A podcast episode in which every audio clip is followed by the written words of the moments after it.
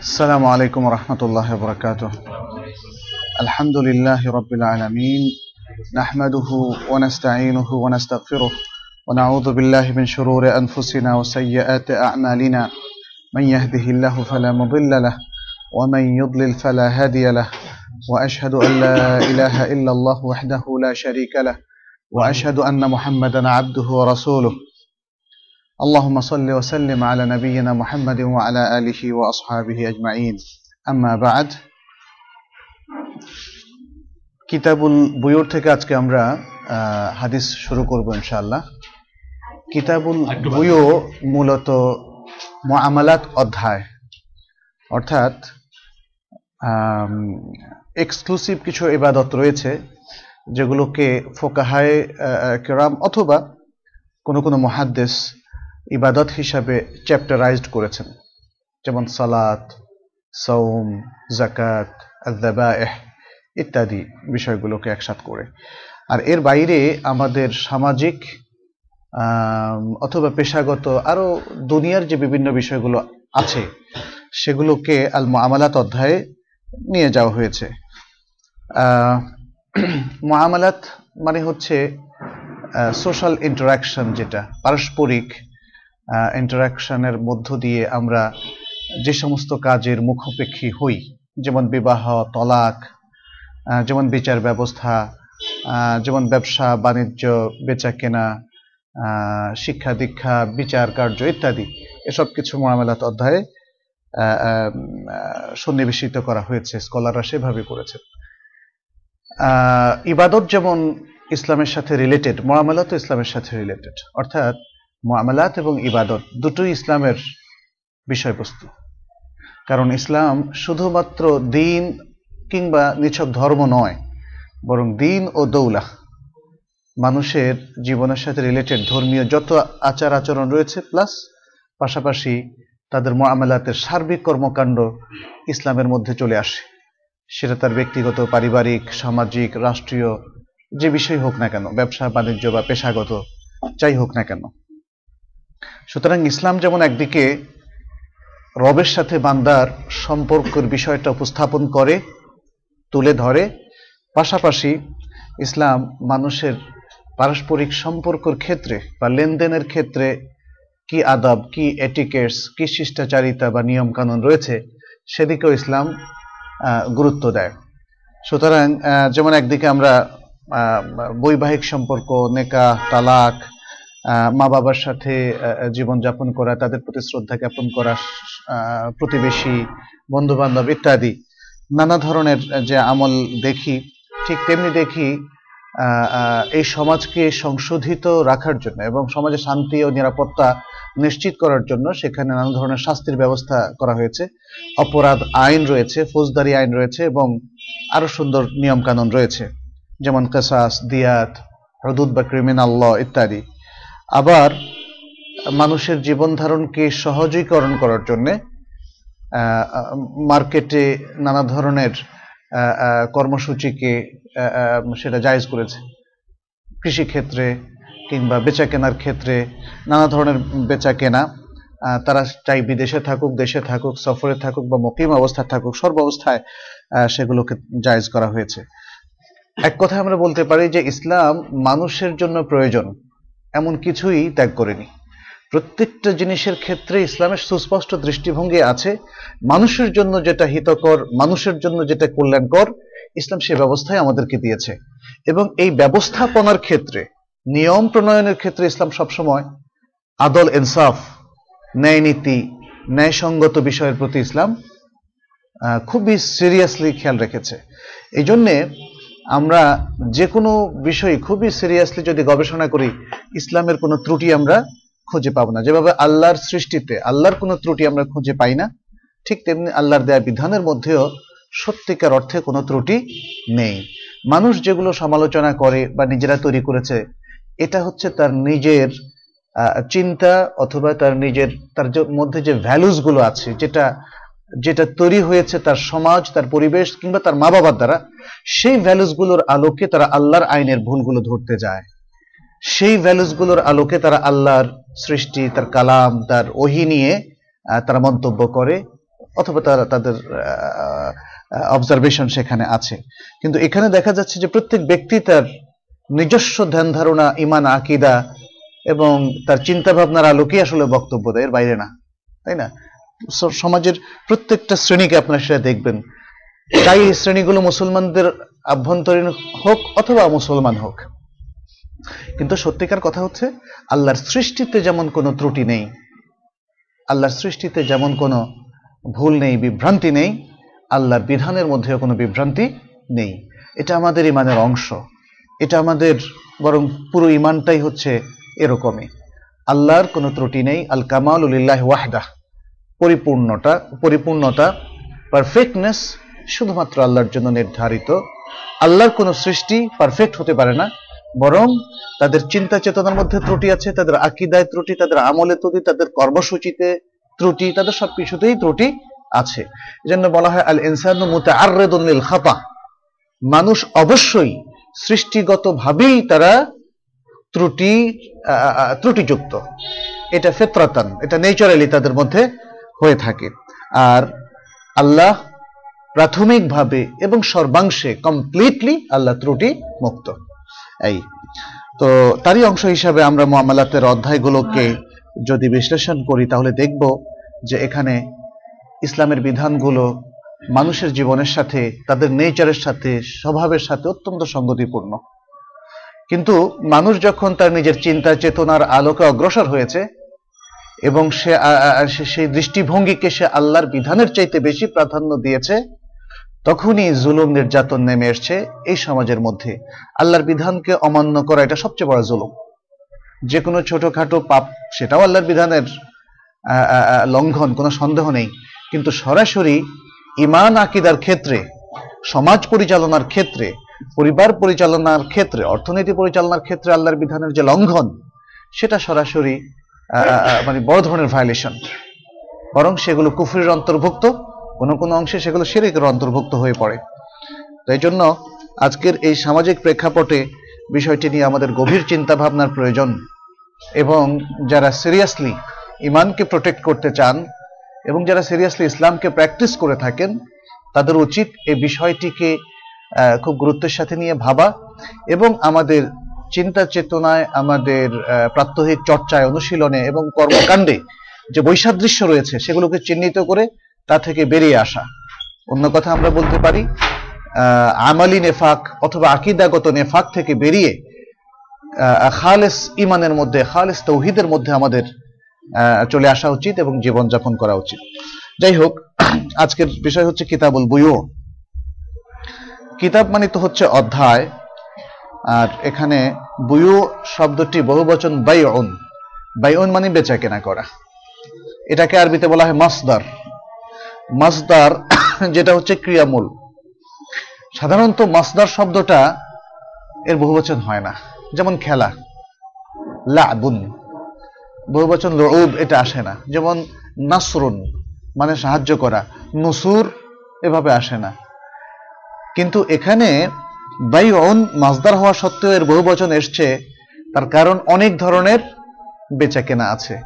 সেই নানা ধরনের বেচা কেনার অস্তিত্বের দিকে খেয়াল করে আরবরা বাইউন শব্দের বহুবচন তারা নিজেরাই তৈরি করে নিয়েছেন। অতএব এটা যদিও নিয়মের মধ্যে পড়ে না, কিন্তু ওই লজিকের কারণে এটা এখন একটা নিয়ম হয়ে গিয়েছে। আর ভাষার মধ্যে লামুসা হাতাফিল ইস্তেলাহ বলা হয়, অর্থাৎ পরিভাষা তৈরির ক্ষেত্রে আসলে কোনো সমস্যা নেই যে এই ভাষাটা এটা হলো কেন। এখানে ভাষার ক্ষেত্রে চিরায়ত নিয়মের লঙ্ঘন যদি কখনো হয়ে থাকে, তাতে শরীয়ত কিন্তু লঙ্ঘিত হয় না। ফলে বায়নকে বুয়ু বলার কারণে মানে ভাষাগত স্বাভাবিক নিয়মের বিপরীত হলেও এতে শরীয়ত লঙ্ঘিত হয়নি, এতে কোনো অসুবিধা নেই।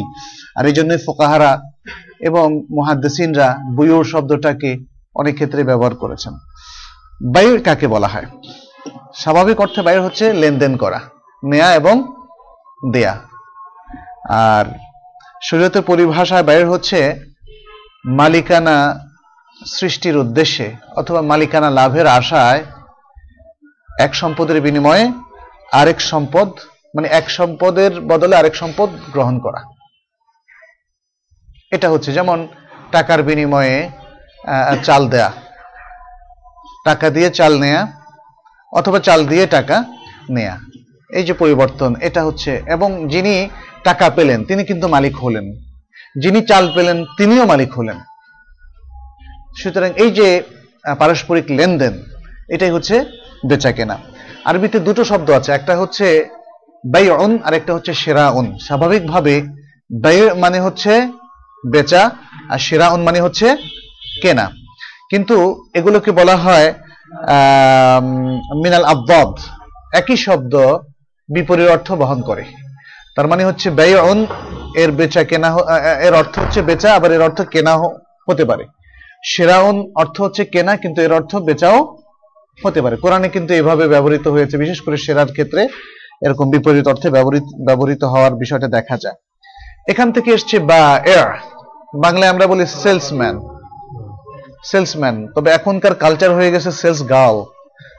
দেখা যাচ্ছে যে বিভিন্ন মেলায়, বাণিজ্য মেলায় অথবা কম্পিউটারের প্রদর্শনীর ক্ষেত্রে এখন সেলস বয় অথবা সেলসম্যানের পরিবর্তে সেলস গার্লই বেশি আছে। এটা হচ্ছে বিশ্বব্যাপী নারীকে পণ্য হিসাবে ব্যবহার করার অংশ। এবং নারীর অপমাননার অবমাননা বা অপমানের অংশ যেটা নারীরা বুঝতে পারছে না। হ্যাঁ যাই হোক, বা মানে হচ্ছে যিনি বিক্রি, বিক্রয় করেন, বিক্রেতা। হ্যাঁ যিনি পণ্য বিক্রয় করেন। তিনি হচ্ছেন বা আচ্ছা। আর বেচা কেনা হতে পারে, কথা দিয়ে হতে পারে, কাজ দিয়ে। সেখানে নীরবেও সম্পাদিত হতে পারে, কাজ দিয়ে। তার মানে হচ্ছে একজনে চাল দিলেন এক কেজি, চালের দাম ফিক্সড জানা আছে। তিনি টাকা দিলেন, যেমন চল্লিশ টাকা দিলেন, এক কেজি মিনিকার চাল নিলেন। কিন্তু মুখে কিছুই বললেন না। আমি বিক্রয় করলাম আর আমি কিনলাম এই কথাটা বললেন না, তাহলে বেচা কেনা হলো কিনা? অবশ্যই হলো। কারণ বেচা কেনা যেমন কথার মাধ্যমে হয়, কাজের মাধ্যমে হয়। এক্ষেত্রে আসলে মূলনীতি হচ্ছে অর্ফ বা প্রথা। আমাদের এই সামাজিক প্রথাটা কি? এক্ষেত্রে সমাজ এটাকে গ্রহণ করে কিনা? সামাজিকভাবে এটা বেচা কেনা? কিনা যদি এটা বেচা কেনা হয়, তাহলে কথা দিয়ে যদি যে কথাটা সমাজে বেচা কেনার লেনদেনের ক্ষেত্রে ব্যবহৃত হয়, সেটা বেচা কেনার ক্ষেত্রে ব্যবহৃত হতে কোনো অসুবিধা নেই। শরিয়াতে এখানে কোনো বড় ধরনের টেক্সট ফিক্স করে নাই যে এই, এইরকম হতে হবে নাহলে এটা বেচা কেনা হবে না। এখানে সামাজিক প্রথার উপর ছেড়ে দেওয়া হয়েছে। ঠিক তেমনি তাঁতি, এটাকে বলা হয় তাঁতি। এই যে লেনদেন করল হাতে বা কাগজে কলমে। কাগজে কলমেও কিন্তু এখন বেচা কেনা হয়। তাই না? সাইন করল। হ্যাঁ সাইন করে ইস্যু করল। টাকাটা ব্যাংকের মাধ্যমে পে অর্ডার করল। ব্যাস, উনি রিসিপ্টটা পেয়ে গেলেন। এবার গোডাউন থেকে মাল নেবেন। গোডাউন থেকে বিক্রেতা তাকে মাল দিতে বাধ্য। কারণ বেচা কেনা কিন্তু তাদের হয়ে গিয়েছে। যখন তিনি টাকাটা পে করলেন, আর যখন তিনি ইনভয়েস ইস্যু করলেন, ব্যাস, বেচা কেনা সম্পাদিত। এখন দুদিন পরে নেন, পাঁচ দিন পরে নেন। সম্পদ কিন্তু যিনি কিনলেন, এখন তার। আর টাকা যিনি বেচলেন, তার। তিনি এখন যদি এই টাকা খরচও করে ফেলেন এখনও হস্তান্তর হয়নি। তাহলেও কিন্তু হয়ে গেল বেচা কেনা। হস্তান্তরটা অবশ্য বেচা কেনা কমপ্লিট হওয়ার জন্য শর্ত। হস্তান্তর পর্ব যদি না হয় কব যেটাকে বলা হয়, তাহলে বেচা কেনা ইনকমপ্লিট থেকে গেল। এখন হস্তান্তরটাও কিন্তু ওরফের সাথে রিলেটেড ওরফ। মানে প্রথা। যদি মাল এইভাবে মানে গোডাউনে আছে, কিন্তু অনুমতি দেওয়া হলো, বিক্রেতা অনুমতি দিলেন, আপনার মালটা আমার গোডাউনে পাঁচ দিন রাখতে পারবেন। তাহলে কিন্তু কবজ হয়ে গেল। বেচা কেনার মাধ্যমেই কবজ হয়ে গেল। এখন যে পাঁচ দিন অতিরিক্ত আছে, এটা হচ্ছে তার আমার মালটা, যেমন আমারই কোন সম্পদ যদি আপনার বাসায় রাখি, আপনার অনুমতি ক্রমে, তাহলে সম্পদ তো আর আপনার হয়ে যাবে না, সম্পদ আমারই থাকবে, সেরকম। তো এখানে দেখা যাচ্ছে যে অনেক কিছুই প্রথার উপর নির্ভর করে, সামাজিক প্রথার উপরে নির্ভর করে। ইসলাম সামাজিক প্রথাকে সর্বাংশে ইনভ্যালিড বলে ঘোষণা করেনি। বরং যেখানে ইসলামের মৌলিক নীতিমালার সাথে সাংঘর্ষিক নয় মানুষের জন্য কল্যাণকর যে সামাজিক প্রথাগুলো এবং ইসলামের সাথে সাংঘর্ষিক নয় সেগুলোকে ইসলাম সাপোর্ট করেছে এবং বাকি রেখেছে। এই। বেচা কিনা ইসলামের শরীয়তে জায়েজ কিনা? জায়েজ? হ্যাঁ ইসলামিক ইনস্ট্রাকশন অনুযায়ী যদি হয় তাহলে জায়েজ। এ ব্যাপারে আল কোরআনে বলা হচ্ছে ওয়াহাল আল্লাহুল বাইআ ওয়াহাররামার রিবা। আল্লাহ তাআলা বেচাকেনাকে হালাল করেছেন। আর আহ, বুখারী মুসলিমের একটা রেওয়ায়ত আছে আল বাইয়ানি বিল খিয়ার মা লাম ইয়াতাফাররাকা। বিক্রেতা এবং ক্রেতা এই দুজন যতক্ষণ পর্যন্ত না একই মাজলিসে বেচা কেনা হচ্ছে, কথাবার্তা হচ্ছে বেচা কেনা কমপ্লিট হয়ে যাওয়ার পরে তারা পৃথক হওয়ার আগ পর্যন্ত তাদের এখতিয়ার থাকবে বেচা কেনাকে ফাইনালাইজ করা অথবা ইভেন রিজেক্ট করা। এটাকে বাদ দিয়ে দেওয়া অর্থাৎ আমি কিনে ফেললাম, কিন্তু কেনার পরে পৃথক হওয়ার আগে যদি আমি আমার মত পাল্টাই, তাহলে হাদিস বলছে যে সেখানে আমার এখতিয়ার আছে আছে। এখন যদি আমি আপনাকে বললাম যে হ্যাঁ ভাই, এটা পাঁচশো টাকা দাম একটা কাপড় তাহলে ঠিক আছে, আমি দিচ্ছি আপনাকে। টাকাটা দিলাম, কাপড়টা নিলাম। তাহলে হাদিস বলছে যে, এরপরেও আমার এখতিয়ার আছে, আমি ইচ্ছে করলে কন্টিনিউ করতে পারি বেচা কেনার উপর অথবা বলতে পারি, না না না, ভাই, আমি নিব না এটা। কেন? কোনো দোষ কিছু হলো না, কোনো দোষ নেই, আমি নিব না। হাদিস বলছে এটা জায়েজ আছে। যতক্ষণ না পৃথক হন, ততক্ষণ পর্যন্ত এটা জায়েজ আছে। তবে ওলামাদের একদল বলেন যে, না। ইজাব কবুল একবার হয়ে গেলে মানে কাউল দিয়ে ফিক্স করে ফেললেন বেচা কেনাটা হয়ে গেল। এখন আর মানে কাউল ফাইনাল হয়ে যাওয়ার পরে তারা বলছেন যে, এবার পৃথক হয়ে গেল। মানে কথার মাধ্যমে আপনারা পৃথক হয়ে গেলেন। শারীরিকভাবে যদি অবস্থান করছেন, কিন্তু হাদিস বলছে যে শারীরিকভাবে এটা অন্য আরও কয়েকটা হাদিসও আছে, বিচ্ছিন্ন হওয়ার আগ পর্যন্ত আসলে বেচা কেনাটা ইচ্ছা করলে রিজেক্টও করা যায়। এটাকে বলা হয় খিয়ারুল মাজলিস খিয়ারুল মাজলিস। একই মাজলিসের মধ্যে যতক্ষণ না ক্রেতা বিক্রেতা পৃথক হবে, ততক্ষণ পর্যন্ত তাদের এখতিয়ার থাকবে। শুরুতেই যদি তারা বেচা কেনা কমপ্লিট করেন, ব্যাস হলো তো হলোই। কিন্তু হঠাৎ করে আরেকজন বললেন যে, না, আমি আমি মাল দেবো না আপনাকে বিক্রেতা বলল। কেন দেবেন না? বলছে খেয়ারুল বাজিস আছে এই জন্য আমি দেবো না। আমার ইচ্ছা নাই। আমি প্রথম ভাবলাম যে বিক্রি করব এখন মনে হচ্ছে আমি বিক্রি করব না। হ্যাঁ, এটা অধিকার আছে। কিন্তু এই এই কালচারের সাথে অবশ্য আমাদের মুসলিম সমাজ পরিচিত তো নয় উল্টা দাম জিজ্ঞেস করলে কেন নেবেন না বা তাহলে জিজ্ঞেস করলেন কেন? ইত্যাদি। মানে জোর করে যেন নিতে হবে? আর কি জন্য? ভয়ে ভয়ে আমি অনেক জায়গায় জিজ্ঞেস করি না। ইচ্ছে করে জিজ্ঞেস করতে কিন্তু দেখলাম যে জিজ্ঞেস করলে ওই ব্যাটা ধরে বসবে যে নিতে হবে, ইত্যাদি, কিছু অবস্থা এরকম আমরাও পড়েছিলাম। যাই হোক, আর আরেকটা হচ্ছে যে মুসলমানদের, দুটো হাদিস এবং কোরআন তো আমরা পেলামই। পাশাপাশি মুসলমানদের মধ্যে কি কোনো বিভেদ আছে যে না বেচা কেনাকে একদল মানুষ না জায়েজ বলে? এমন নেই।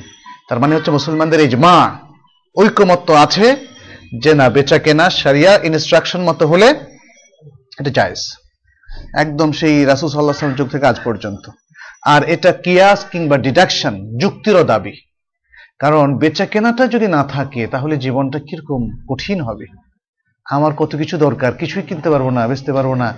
মানুষ যদি দেয়, তাহলে নিতে পারব, নইলে খালাস, চেয়ে থাকতে হবে। বরং এটাই হচ্ছে। তাহলে দেখা যাচ্ছে যে দেখেন, শরিয়ার এই যে পর্যায়গুলো আমরা দেখছি, একদিকে মানুষের বিবেকেরও সাথে সঙ্গতিপূর্ণ। তা নাহলে সমস্ত বিবেক কেন এটাকে জায়জ বলল? যুক্তিরও যুক্তির সাথে সঙ্গতিপূর্ণ। কারণ যুক্তি হচ্ছে, যদি বেচাকেনা না হয়, তাহলে মানুষের জীবন কঠিন হয়ে পড়বে। কিন্তু সেরিয়া মানুষের জীবনকে সহজ করে দিয়েছে। এই, আর এর যে ভাষা, সেটা আমরা বলেছি দুরকম হতে পারে। এটা ইমাম ইবনে তাইমিয়া অভিমত যে কথা এবং লেনদেন, কোন উচ্চারণ ছাড়া লেনদেন, এ দুভাবেই বেচাকেনা সম্পাদিত হতে পারে। আচ্ছা। বেচা কেনার ক্ষেত্রে যেহেতু এটা মোয়ামালাতের একটা বিষয়, মোয়ামালাত এখানে একটা মূলনীতি আছে। মোয়ামালাতের ক্ষেত্রে একটা মূলনীতি আছে, আল আসলো ফিল মোয়ামালাত, আল আসলো ফিল মোয়ামালাত ফি আনোয়া তিজারাত ওল মাকাসিব, আল হেল্লু ওল ইবাহা। মানুষের রুটি রোজগার এবং তাদের বেচা কেনা এবং তাদের মুআমালাতের ক্ষেত্রে ইসলামের মূলনীতি হচ্ছে সব হালাল। মানে সবাই আবার চমকে উঠতেছে, না, সব হালাল, তাই নাকি? একটু ইয়ে আছে আর কি, যেটা আল্লাহ অথবা তার রাসুল সাল্লাহ সাল্লাম হারাম করেছেন সেটা ছাড়া। সেটা ছাড়া সবগুলো হালাল। তার মানে হচ্ছে, তাহলে কেউ যদি কোনো কিছুকে হারাম বলে, আল্লাহ রাসুল কোনো কিছুকে হারাম করেছেন মানে তার আল্লাহকে যদি হারাম বলে অ্যাকসেপ্টেড কিন্তু তার বাইরে যদি কেউ হারাম বলে যেটা আমার কাছে হারাম মনে হচ্ছে, মনে হওয়ার দ্বারা হারাম হবে না। অথবা আমার কাছে মাকরুহ মনে হচ্ছে, অথবা আমি মাকরুহ মানে হচ্ছে অপছন্দ করা। কেউ যদি কোনো কিছুকে অপছন্দ করেন, সেটা তার কাছে মাকরু কিন্তু শরীয়ত দৃষ্টিতে সেটা মাকরু হবে না। তাহলে এটা একটা মূলনীতি যেটা সর্বক্ষেত্রেই প্রযোজ্য। যেমন, মেয়েদের মধ্যে কাদেরকে বিয়ে করা হারাম, এটা কোরআন বলে দিয়েছে, স্পষ্ট। তাইলে এর বাইরে আর কাউকে বিয়ে করা হারাম এটা বলা যাবে না। যেমন চাস্তু ভাইয়ের মেয়ে। সমাজ হয়তো বলে যে, না, কেমনে বিয়ে করে? চাস্তু ভাইয়ের মেয়েকে কীভাবে বিয়ে করে? তাই না? তো এই যে সামাজিক রীতিনীতি দিয়ে কিছু আরোপ করা যাবে না। আপনি করলেন না, সেটা তো আপনি স্বাধীন। তাই না? শরীয়তে যেটা জায়েজ, সবটাই করতে হবে এমন তো, তাহলে তো আর জায়েজ হতো তাহলে ওয়াজিব হয়ে যেত। তাই না? শরীয়তে যেটা জায়েজ, সেটা ওয়াজিব না। তো সেরকম। তাহলে মামলাতের ক্ষেত্রে, আমাদের পারস্পরিক ইন্টারাকশনের ক্ষেত্রে, অথবা পার্থিব যে কোনো জিনিসের ক্ষেত্রে মূলনীতি হচ্ছে এটা, মোবাহ, জায়েজ পারমিটেড যতক্ষণ না হারাম হওয়ার কোনো দলিল থাকবে। হারাম হওয়ার দলিল থাকলে তখন সেটা হারাম হয়ে যাবে। আর ইবাদতের ক্ষেত্রে আসল বা মূলনীতি হচ্ছে কি? সমস্ত ইবাদত হারাম অ্যাকসেপ্ট যেগুলোকে শরিয়ত শরিয়ত সিদ্ধ করেছে, প্রণয়ন করেছেন। নামাজের নির্দেশ দিয়েছেন, সালাতের, সাওমের নির্দেশ দিয়েছেন, হজের নির্দেশ দিয়েছেন, জীবনে একবার ইত্যাদি, সামর্থ্যবানদের জন্য ইত্যাদি, আরও যেগুলো আছে। অর্থাৎ তাহলে শরীয়ত যে ইবাদতগুলো আমাদের উপর আরোপ করেছে, সেটার বিধান যাই হোক না কেন, হোক সেটা ফরজ ওয়াজিব, অথবা সেটা রেকমেন্ডেড সুন্নাহ, মান্দুব, মুস্তাহাব, অথবা সেটা পারমিটেড যে লেভেলেরই হোক না কেন, যেমন আপনি যদি মাগরিবের পরে এমনি আপনার ইচ্ছে করছে দুরাকাত নফল পড়ার জন্য। এটা পারমিটেড এটা কিন্তু সুন্না না, এটা পারমিটেড তার মানে ভালো কাজ যেমন আপনি রোববারে রোজা রাখতে চাচ্ছেন, সোমবার এবং বৃহস্পতিবার ছাড়া রোববারে আপনি ইচ্ছা করতেছে একটা রোজা বেশি রাখবেন এই রোববারে। রোববারের রোজা রাখা নিষেধ? নিষেধ না। ফলে এটা হলো নফল সিয়াম। এটা পারমিটেড সব পাবেন বাট এটা মুবাহ। এটাকে সুন্না বলা যাবে না, যেহেতু সুন্নার কোনো দলিল নাই। সুন্না দুরকম একটা হচ্ছে সুন্না মোকাইয়াদা, সুন্না মোতলাকা। যেটাকে আমরা নফল বলি। নফল মোকাইয়াদ, নফল মোতলাক। কমন নফল, যেখানে পারমিটেড এই সময় আপনি আমল করতে পারেন পারমিটেড নিজের ইচ্ছায় স্বেচ্ছা প্রণোদিত হয়ে আপনি করলেন সওয়াব পাবেন। যেহেতু এটা পারমিটেড টাইমের মধ্যে আপনি করেছেন। কিন্তু যদি সেটার কোনো আসল থাকে, রাসুল সাল্লাম অথবা কোনো সাহাবি করেছেন, তাহলে সেটা সুন্না যেহেতু তার একটা ইনস্ট্যান্স আছে।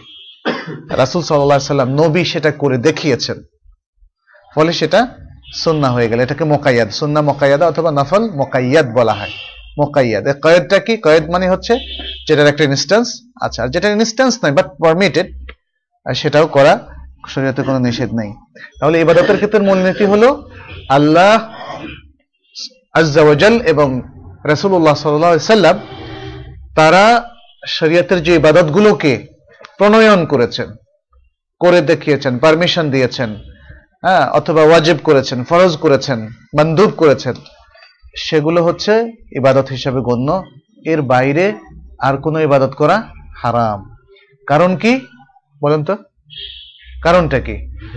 বেদাত হয়ে যাবে। আল্লাহ রাসূল সাল্লাহ সাল্লাম এবং আল্লাহ তাআলার ইনস্ট্রাকশন ছাড়া কোনো ইবাদত যদি কেউ তৈরি করেন, তাহলে কি হবে? বেদাত সেটা যত ক্ষুদ্রই হোক না কেন, যত ক্ষুদ্রই প্রশ্ন আপনারা লিখিত আকারে করবেন, এই। তো মোটামুটি ভাবে এই হলো আমাদের মৌলিক কথা। এরপরে আমরা হাদিস দিয়ে শুরু করব ইনশাল্লাহ তার আগে আরেকটা বিষয়ে আমরা একটু বলতে চাচ্ছি। সেটি হচ্ছে শরিয়ত, মামালাতের ক্ষেত্রে, বিশেষ করে অর্থনৈতিক লেনদেনের ক্ষেত্রে যে জিনিসগুলোকে হারাম করেছে, সেটাকে তিন ভাগে ভাগ করা যায়। তিন ভাগে ভাগ করা যায়। এক, আর রিবা। রিবা রিবা হারাম বাস যেখানেই রিবা থাকবে, সেটাই হারাম। এটা কি ব্যাংকিং রিবা, আবার আধুনিক ব্যাংকিং রিবা? এরকম গবেষণা করে তা আগের রিবার, এই রিবার মধ্যে পার্থক্য আছে। আগের রিবা, মহাজনী সুদ দাদন ব্যবসা ইত্যাদি, সেখানে মানুষ ভয়ঙ্কর ভাবে মজলুম হতো এই জন্য সেই রিবা হারাম। এরকম গবেষণার কোনো অবকাশ নাই। এটা হচ্ছে আরেকটা কায়দা, আরেকটা ম্যাক্সিমের মতো যে যেখানেই রিবা থাকবে, কুল্লু রিবা হারাম, সব রিবা হারাম। অতএব রিবা পাওয়া গেলে সেটা হারাম। সেটা ব্যাংকিং রিবা না ব্যক্তিগত রিবা না দাদন নাকি মানে চক্রবৃদ্ধি হারে সুদ বা রিবা, সেটা আমাদের দেখার বিষয় নয়। কারণ সকল প্রকার রিবা হারাম। এই ঘোষণাটা এসেছিল রাসূলুল্লাহ সাল্লাল্লাহু আলাইহি সাল্লামের পক্ষ থেকে। বিদায় হজের দিন। তিনি বলছেন, সকল রিবা রহিত করে দেওয়া হলো। সকল রিবা রহিত করে দেওয়া হলো। আর আল কোরআনেও যখন আল্লাহ তাআলা বলেছেন ও আহাল্লাহুল বাইআ ও হাররামার রিবা সেখানে কিন্তু বলেননি, ইল্লা বাদাল আনোয়া কিছু কিছু রিবাকে হারাম করা। অথবা উনিশ শত উনিশ শতকে, বিশ শতকে মানুষ যখন অ্যাডভান্সড হবে ফিনান্সিয়ালি ইকোনমিক্যালি তখন যে রিবাটা ব্যাংকে চালু হবে সেটাকে হালাল। বা তার কোনো ইন্ডিকেশন কোনোটা শরীয়তে নেই। রিবা কিয়ামত পর্যন্ত হারাম। অতএব এটাকে আমরা একটা মূলনীতির মতো ধরতে পারি। এবং তার সকল প্রকার।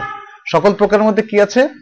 রিবা আল ফদল রিবা আন নাসিআ এবং রিবা আল কার্দ রিবা আল ফদল এটা হচ্ছে একশের দিয়ে সোয়াশের নেওয়া। দুই টাকা দিয়ে আড়াই টাকা নেওয়া। সাথে সাথেই যদি নেয়, তাহলে ওইটা রিবা হয়ে যাবে। আচ্ছা রিবান নাসিয়া হচ্ছে সময়ের এগেনিস্টে টাকা বৃদ্ধি করা। সময়ের এগেনিস্টে টাকা বৃদ্ধি করা। আচ্ছা আর আরেকটা হচ্ছে রিবাল কার্দ, ঋণ দিয়ে অতিরিক্ত আদায় করা। সেটা সময়ের এগেনিস্টে হলে সেখানেও রিবান নাসিয়া হতে পারে। একই রিবা দুই রকমের ইনস্ট্যান্সও হতে পারে, তাতে কোনো সমস্যা নেই। কিন্তু যদি কেউ ঋণ দেয় আর কোনো ধরনের ইন্টারেস্ট সেটা টাকার মাধ্যমে হোক, জমি হোক, অন্য কোনো বেনিফিট হোক, সেটা সবই রিবা। এই জন্য ওই শেষোক্ত রিবার ব্যাপারে বলা হচ্ছে, কুল্লু কুল্লু কারদিন জাররা নাফআন ফাহুয়া রিবান। যে ব্যক্তি কোনো করজ দেয় এবং তার বিনিময়ে বেনিফিট নেয়, তাহলে সেটা রিবা হবে। এই এই জিনিসটা অনেকে জানা নাই। আমি দেখলাম যে প্রচুর লোক ঋণ দিয়ে নানা ধরনের বেনিফিট নিচ্ছে। নানা ধরনের, নানা কিসেমের। তো এগুলো সাধারণত মানুষ জানে না, আর অথবা আরেকটা কারণ হতে পারে যে দীর্ঘদিন রিবার চর্চা আমাদের সমাজে এত বেশি হয়েছে, হচ্ছে যে মানুষ রিবাটাকে তাদের জীবনের অংশ বানিয়ে নিয়েছে এবং অ্যাকসেপ্ট করে নিয়েছে। মুসলিম সমাজগুলো আজ রিবাকে আজ না, আসলে অনেক আগ থেকে অ্যাকসেপ্ট করে নিয়েছে। তো এটা একটা বড় কারণ। যে বিশাল একটা অংশ আমরা কম বেশি রিবার মধ্যে লিপ্ত আছে, আল্লাহ আমাদেরকে রক্ষা করুন। দ্বিতীয় মূলনীতি হচ্ছে অর্থনৈতিক লেনদেনের ক্ষেত্রে যেখানে অস্পষ্টতা আছে, অজ্ঞানতা আছে, অনিশ্চিত বিষয় আছে, সেটা অর্থনৈতিক বৈধ কার- কর্মকাণ্ড হিসাবে গণ্য হবে না। আপনারা অনেকগুলো উদাহরণ পাবেন ইনশাল্লাহ হাদিসের মধ্যে আসবে। যেখানে জাহালাত এবং গারার, অনিশ্চয়তা এবং অজ্ঞানতা রয়েছে। ইগনোরেন্স এবং মনে হয় অ্যাম্বিগুইটি বলে, না? এই এই জিনিসটা রয়েছে সেখানে, সেই, সেটা শরীয়ত সিদ্ধ অর্থনৈতিক কর্মকাণ্ড হবে না। তৃতীয় হচ্ছে, যেখানে চিটিং এবং ধোকাবাজি রয়েছে আল খেদা ও তাগরির রয়েছে সেখানেও লেনদেনটা অর্থ বৈধ লেনদেন হবে না। তাইলে আমাদের যে কোনো লেনদেন যদি রিবামুক্ত হয় অনিশ্চয়তা এবং অজ্ঞানতা মুক্ত হয় এবং প্রতারণা ও ধোকাবাজি মুক্ত হয় তাহলে সেটা জায়েজ হবে ইনশাআল্লাহ عن عبد الله بن عمر رضي الله عنهما عن رسول الله صلى الله عليه وسلم أنه قال عبد الله بن عمر رضي الله تعالى عنهما থেকে বর্ণিত রাসূলুল্লাহ সাল্লাল্লাহু আলাইহি ওয়াসাল্লাম বলেছেন إذا تبايع تبايع الرجلان فكل واحد منهما بالخيار ما لم يتفرقا وكان جميعا أو يخير أحدهما الآخر فتبايع على ذلك فقد وجب البيع رواه البخاري ومسلم আহ, তিনি বলছেন যে যখন দুজন ব্যক্তি কেনা বেচা করে তখন তাদের প্রত্যেকেই ক্রেতা এবং বিক্রেতা উভয়েরই এখতিয়ার থাকবে এখতিয়ার মানে অপশন থাকবে অপশনটা কি বেচা কেনাটাকে রিজেক্ট করার অপশন তাদের থাকবে। ইনভ্যালিড করার অপশন থাকবে। আরবিতে এটাকে বলা হয় একালা। একালা করার অপশন তাদের থাকবে। কতক্ষণ পর্যন্ত? মালাম ইয়াতাফাররাকা। যতক্ষণ পর্যন্ত না তারা পৃথক হয়, ওয়াকানা জামিআন, এবং যতক্ষণ পর্যন্ত তারা একতাবদ্ধ, একসাথে থাকে। যতক্ষণ এখানে ক্লিয়ার মানে শারীরিক ভাবে পৃথক হওয়ার কথা এখানে বোঝানো হয়েছে। এবং একতাবদ্ধের কথাও শারীরিকভাবে একতাবদ্ধ থাকা, অর্থাৎ শারীরিক অবস্থান এক্সিস্টেন্সের কথা এখানে বোঝানো হচ্ছে। অর্থাৎ যতক্ষণ তারা পৃথক না হয় এবং একতাবদ্ধ থাকে, অর্থাৎ একসাথে থাকে। একতাবদ্ধ বলতে একসাথে থাকে। অথবা যদি না তাদের একজন আরেকজনকে খিয়ার দেয়, আরও অধিক সময়ের। প্রথম দুটো হচ্ছে খিয়ার মজলিসের কথা। এই মজলিসের মধ্যে তারা পৃথক না হওয়ার আগ পর্যন্ত এই খিয়ারটা থাকবে।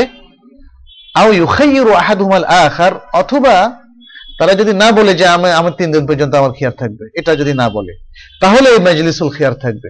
আর যদি তিন দিনের কথা বলে, সেটা পরবর্তীতে হাদিসে আসবে, তাহলে সেটা তো শর্তের কারণে এবং সেই শর্তটা অ্যাকসেপ্টেড হওয়ার কারণে বিক্রেতা ক্রেতা বা বিক্রেতার কাছে, তাহলে তাদের খিয়ারটা আরও বেড়ে যাবে। তিন দিনের জন্য সেই খিয়ারটা তার থাকবে। অনেক সময় বেচা কেনা সাথে ক্রেতা এটা করে থাকেন, আর বিক্রেতা রাজি হয়ে থাকেন, কারণ তিনি জানেন তিনি চিট করছেন না। তিনি কনফিডেন্ট যে তিন দিন না, তিন মাস এখতিয়ার দিলে আমার কোনো অসুবিধা নাই। সেক্ষেত্রে এই ধরনের এখতিয়ার তারা দিয়ে থাকেন। কিন্তু এই ধরনের এখতিয়ার যদি তারা না দিয়ে থাকেন, তাহলে মজলিসের মধ্যে তারা পৃথক হওয়ার আগ পর্যন্ত এই খিয়ার লাভ করবেন। এরপরে যদি তারা এভাবে বেচা কেনা করেন, তাহলে তাদের বেচা কেনাটা ওয়াজিব হয়ে যাবে। বাধ্যবাধকতা এখানে আরোপ হবে। বেচা কেনা কমপ্লিট যে যার মতো হাঁটা দিলেন পরের দিন এসে বললেন যে, ভাই, আমি এটা নিব না। কেন? আমার ইচ্ছে করছে না। মনে হলো যেন আমি ঠকেছি বা ইত্যাদি, কোনো দলিল নাই কিন্তু, এমনি। অথবা আমি বাসায় গিয়ে দেখলাম এটা আমার প্রয়োজন নাই। এক্ষেত্রে দ্বিতীয় পক্ষ যদি তার এই প্রস্তাবকে গ্রহণ না করে, তাহলে দ্বিতীয় পক্ষকে বাধ্য করা যাবে না, বরং এই বেচা কেনাটাই বাধ্য বাধ্যতামূলক গ্রহণ করা ওয়াজিব হয়ে যাবে।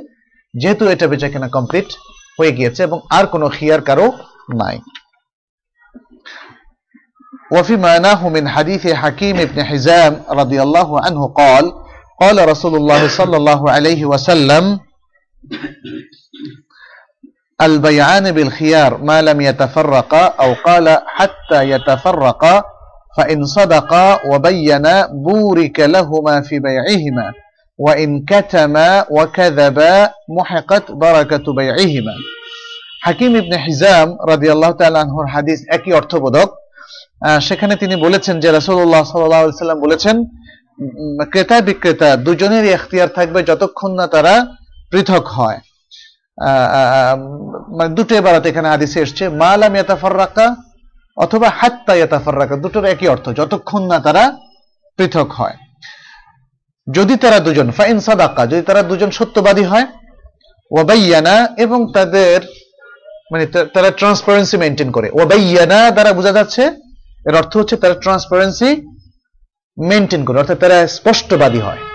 যদি তারা সত্যবাদী হয়, সৎ হয়, এবং তারা স্পষ্টতা মেনটেন করে, বুরে কালাহু মাফি বা বাইহিমা তাহলে তাদের এই বেচা কেনার মধ্যে তাদের উভয়ের জন্য আল্লাহ তাআলা বরকত দিয়ে দিবেন। ওয়াইন কাতামা, আর যদি তারা গোপন করে, আও ওয়াকাযাবা, এবং মিথ্যার আশ্রয় নেয়, মুহাকাত বারাকাতু বাইহিমা তাহলে তাদের দুজনের বেচা কেনার বরকত উঠিয়ে নেওয়া হবে। এখন, আসলে এখানে হয়তো একটা প্রশ্ন আসতে পারে, বিক্রেতা যদি চিট করে, তাহলে ক্রেতার কি দোষ? ক্রেতার বরকত উঠিয়ে নেওয়া হবে কেনা? কেন? আর ক্রেতা যদি এখানে, ক্রেতাও কিন্তু চিটিং এর আশ্রয় নিতে পারে।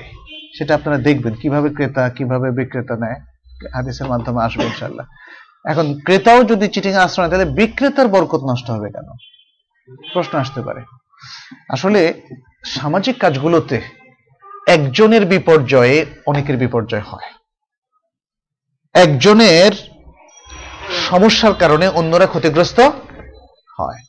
স্বামী যদি দুষ্ট হয়, তাহলে স্ত্রী ক্ষতিগ্রস্ত হয় না। স্ত্রী কি যদি তালাক পাইলে যদি মনে করে, আমি তার থেকে বাঁচলাম। আসলে কি তাই? তার সংসার, প্রথম সংসার ধ্বংস হলো এবং বেশ কিছুদিন চলল নানা ধরনের সমস্যা।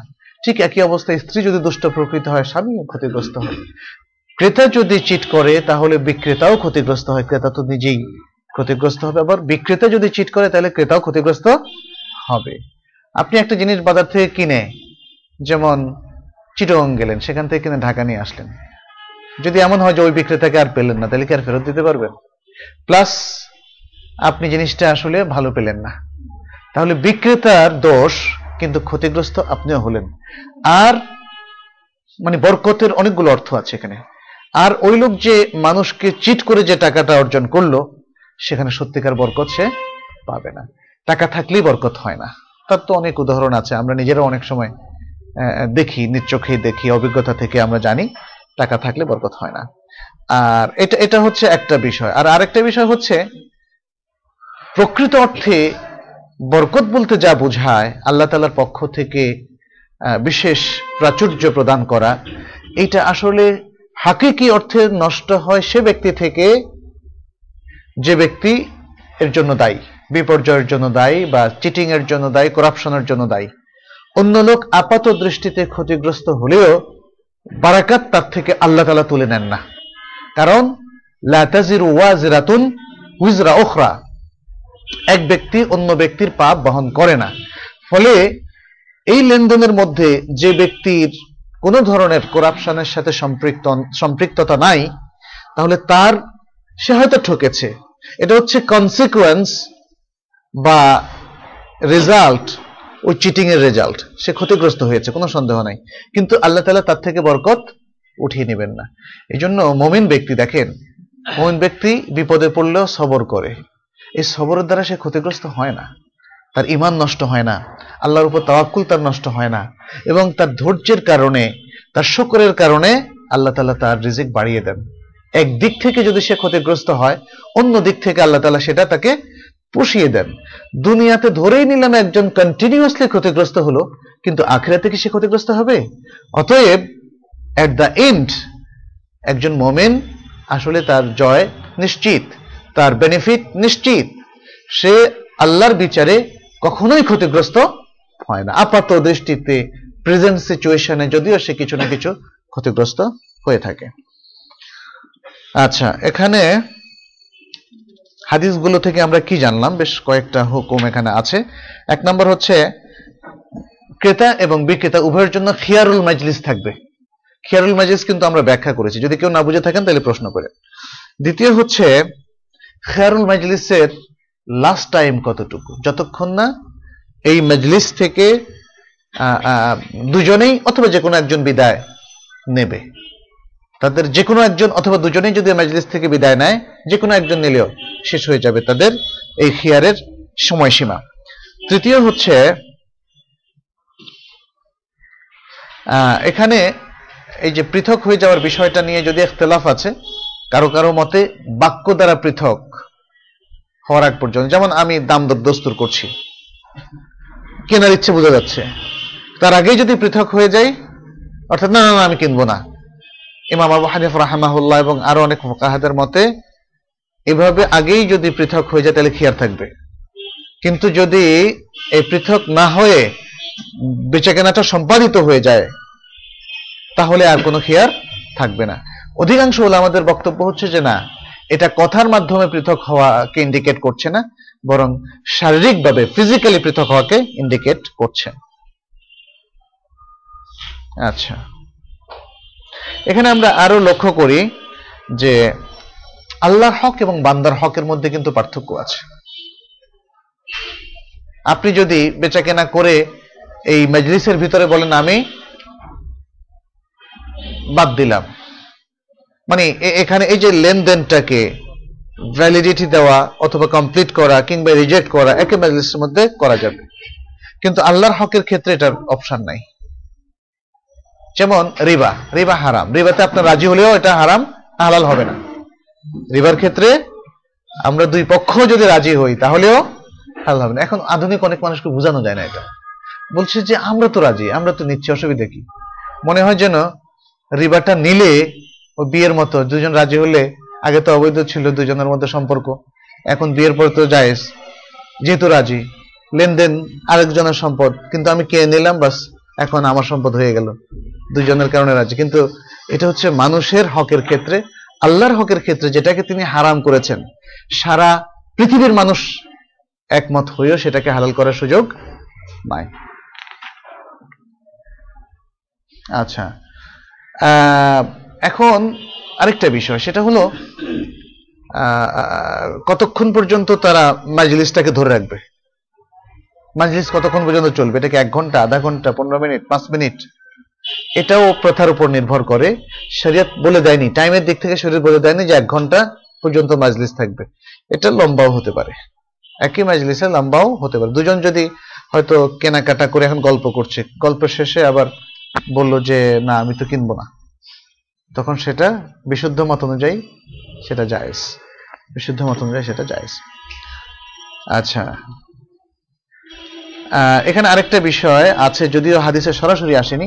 সেটা হচ্ছে, কেউ একজন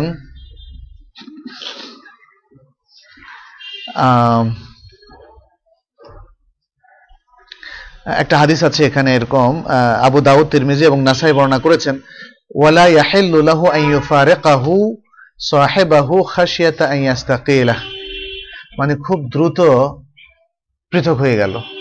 এই ভয়ে যে সে তো আবার বেচা কেনা বাতিল করে দিতে পারে। একটা লোক হয়তো আপনার আশঙ্কা যে কথা ঠিক রাখে না, কতক্ষণ পরে পরিবর্তন হয়ে যায়। এখন শরীয়ত কিন্তু এটাকে হারাম করে দিয়েছে। আপনি সুযোগ দিবেন। আপনি সুযোগ দিবেন। কারও সুযোগকে নষ্ট করার কোনো অপশন নাই। আপনি থাকবেন চিন্তা ভাবনা করেই উভয় পক্ষ যেন রাজি হয়, এটা কিন্তু ভালো। কারণ মনে মনে মানে একজনে আরেকজনের সুযোগকে সংকুচিত করলে ঈর্ষা, বিদ্বেষ, হিংসা তৈরি হয়, ক্ষোভ তৈরি হয় হয় না? পরিবারের মধ্যে হয়, দেখবেন। একজন আরেকজনের সুযোগকে সংকুচিত করবেন না, বরং সুযোগটা দিবেন, একদম দিল খোলা আপনি বলবেন যে, ভেবে দেখো তুমি কি বিক্রি করবে? যদি ধরেন এরকম সম্ভাবনা থাকে এমনি তো সাধারণত বেচা কেনা এত ভেবে দেখার প্রশ্ন হয় না। বিক্রেতারা বসেই আছে বেচার জন্য। ক্রেতারা সেটা কেনার জন্য আছে। কিন্তু তারপরেও যদি জমি বেচা কেনা, বড় ডিলের ক্ষেত্রে এটা হয়ে থাকে, তাই না? তারপরে ইত্যাদি আরও অনেক ইয়াজ বদলের ক্ষেত্রে এগুলো হয়ে থাকে মিরাসি সত্ত্বের। সে সমস্ত ক্ষেত্রে একটু চিন্তা ভাবনার অবকাশ দেওয়াটা ভালো। বা মেজলিসের মধ্যে থাকলেও একটু মানে মানে ক্লিয়ারলি সবাই কথা বলবে। এখানে যে ওবাইয়ানা ট্রান্সপারেন্ট থাকার কথা বলা হচ্ছে ক্লিয়ার করার কথা বলা হচ্ছে। এই জন্য যে একজন মুখ খুলে বলছে, আমি তোমাকে বিক্রি করব। বাস, আর অমনি আপনি দ্রুত এটাকে কমপ্লিট করে বাস, শটকে পড়লেন। এটা শরিয়াতে হারাম করা হয়েছে। এটা এত তাড়াতাড়ি করলে পরে হয়তো সে ভাববে, আরে, আমি তো বোকামি করছি এটা বিক্রি করে। বাইরে মার্কেটে অনেক দাম, আমি তো ঠকছি। ফলে দেখা যাচ্ছে যে সে কিন্তু দিতে চাবে না। পরবর্তীতে বেচাকেনা সম্পন্ন হওয়ার পরেও দেখবেন আপনাদের মামলা মোকদ্দমা চলতে থাকবে। আজকাল মানে আমাদের এই যে পারস্পরিক সম্পর্কর অবনতি ঘটছে এই সমস্ত কারণে। এই পয়েন্টটা যদি আমরা ঠিক রাখি তাহলে দেখা যাবে যে বেচা কেনার পরে আর কারও কোনো আফসোস থাকবে না। ঠকলে ঠকছি। কেউ জেনে বুঝেই সে বলবে যে না আমি আপনাকে জেনে বুঝেই দিচ্ছি ইত্যাদি। হ্যাঁ এই হাদিস থেকে আমরা আরও জানলাম যে আহ, মুআমালাতের ক্ষেত্রে সত্যবাদিতা এবং ট্রান্সপারেন্সি দুনিয়া এবং আখিরাতের কল্যাণ লাভের বড় একটা কারণ, বড় একটা সবব। অতএব আমরা যারা দুনিয়া এবং আখিরাতের কল্যাণ লাভ করতে চাই, তারা বেচাকেনার ক্ষেত্রে অনেস্টি সততা যেন রক্ষা করি আর ট্রান্সপারেন্সি যেন রক্ষা করি। সেই জিনিসটা আমাদের খেয়াল রাখতে হবে। বাবু মানাহাল্লাহ আনহু মিনাল বুয়ু যে বেচা কেনা আল্লাহ তালা নিষেধ করেছেন, তার প্রসঙ্গে, তার পরিচ্ছেদ।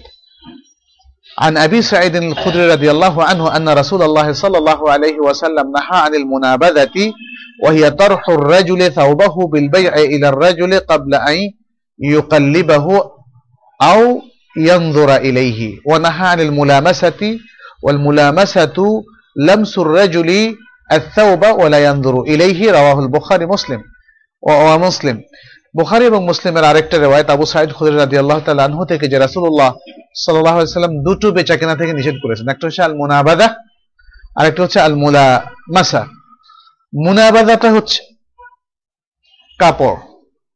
যেমন কাপড় বেচা কেনার ক্ষেত্রে ধরেন, কাপড়। কাপড়টা ফেলল হ্যাঁ অথবা কাপড়টা বেচা কেনার জন্য রাখল। এখন আমরা কি করি কাপড় কেনার ক্ষেত্রে? দেখি যে তার প্রিন্টগুলো ঠিক আছে কিনা, কোথাও সুতা বের হয়েছে কিনা।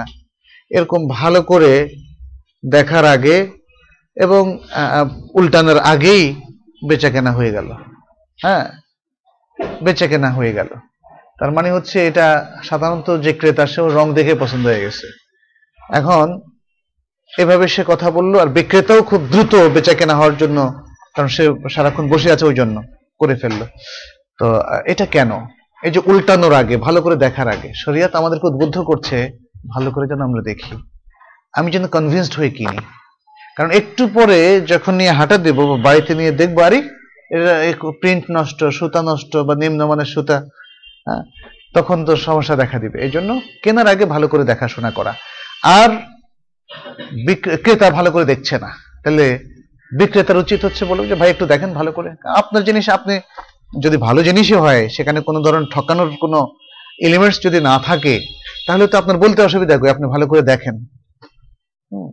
তাহলে খুব অল্প সংক্ষিপ্ত পরিসরে অস্পষ্টতার মধ্য দিয়ে যে বেচা কেনাটা সেটা থেকে রাসূলুল্লাহ সাল্লাহ সাল্লাম নিষেধ করেছেন। কারণটা কি এখানে বুঝতে পেরেছেন? এখানে একটা গারার, কিছুটা ধোঁকাবাজি প্রতারণার প্রবণতা আছে, আবার অস্পষ্টতা, অনিশ্চয়তার প্রবণতাও আছে। আপনি না দেখে একটা জিনিস কিনলেন। না দেখে একটা জিনিস, অথবা চিনেন না, এরকম একটা জিনিস কিনলেন। একজন বলল যে, আমার কাছে একটা রেয়ার জিনিস আছে। আপনি বললেন, ঠিক আছে, আমি কিনলাম। হুম, তাহলে এখন কিনলাম বলার পরে দেখবেন যে, এরপর কি, আরে, এইটা তো আমার পরিচিত জিনিস আমার কাছে আছে, আমি আর কিনবো না। তখন তো লাগবে গন্ডগোল। শরীয়ত এই জন্য এই যে না দেখে একটা জিনিস কিনলো, এই, এটাকে কেনা বেচার মধ্যে শরীয়ত ফেলে না। এই ধরনের কেনা বেচা থেকে নিষেধ করা হয়েছে। মোলামাসা হচ্ছে একজন লোক না তাকিয়েই কাপড়কে ধরেই বলতেছে, আমি কিনলাম। এটাও শরীয়ত নিষেধ করেছে। বরং আপনি দেখে শুনেই কাপড় কিনবেন। মুলামাসা লামসুন থেকে লামস মানে হচ্ছে স্পর্শ করা। আর নাদ মানে হচ্ছে নিক্ষেপ করা। গোর্ডসটাকে আপনি সামনে ফেলে দিলেন, আর উনি নিক্ষেপ করে বলল, আমি কিনলাম। বাস, দেখল না, তাকালো না, উল্টালো না। এ দু প্রকার বেচা কেনা নিষিদ্ধ।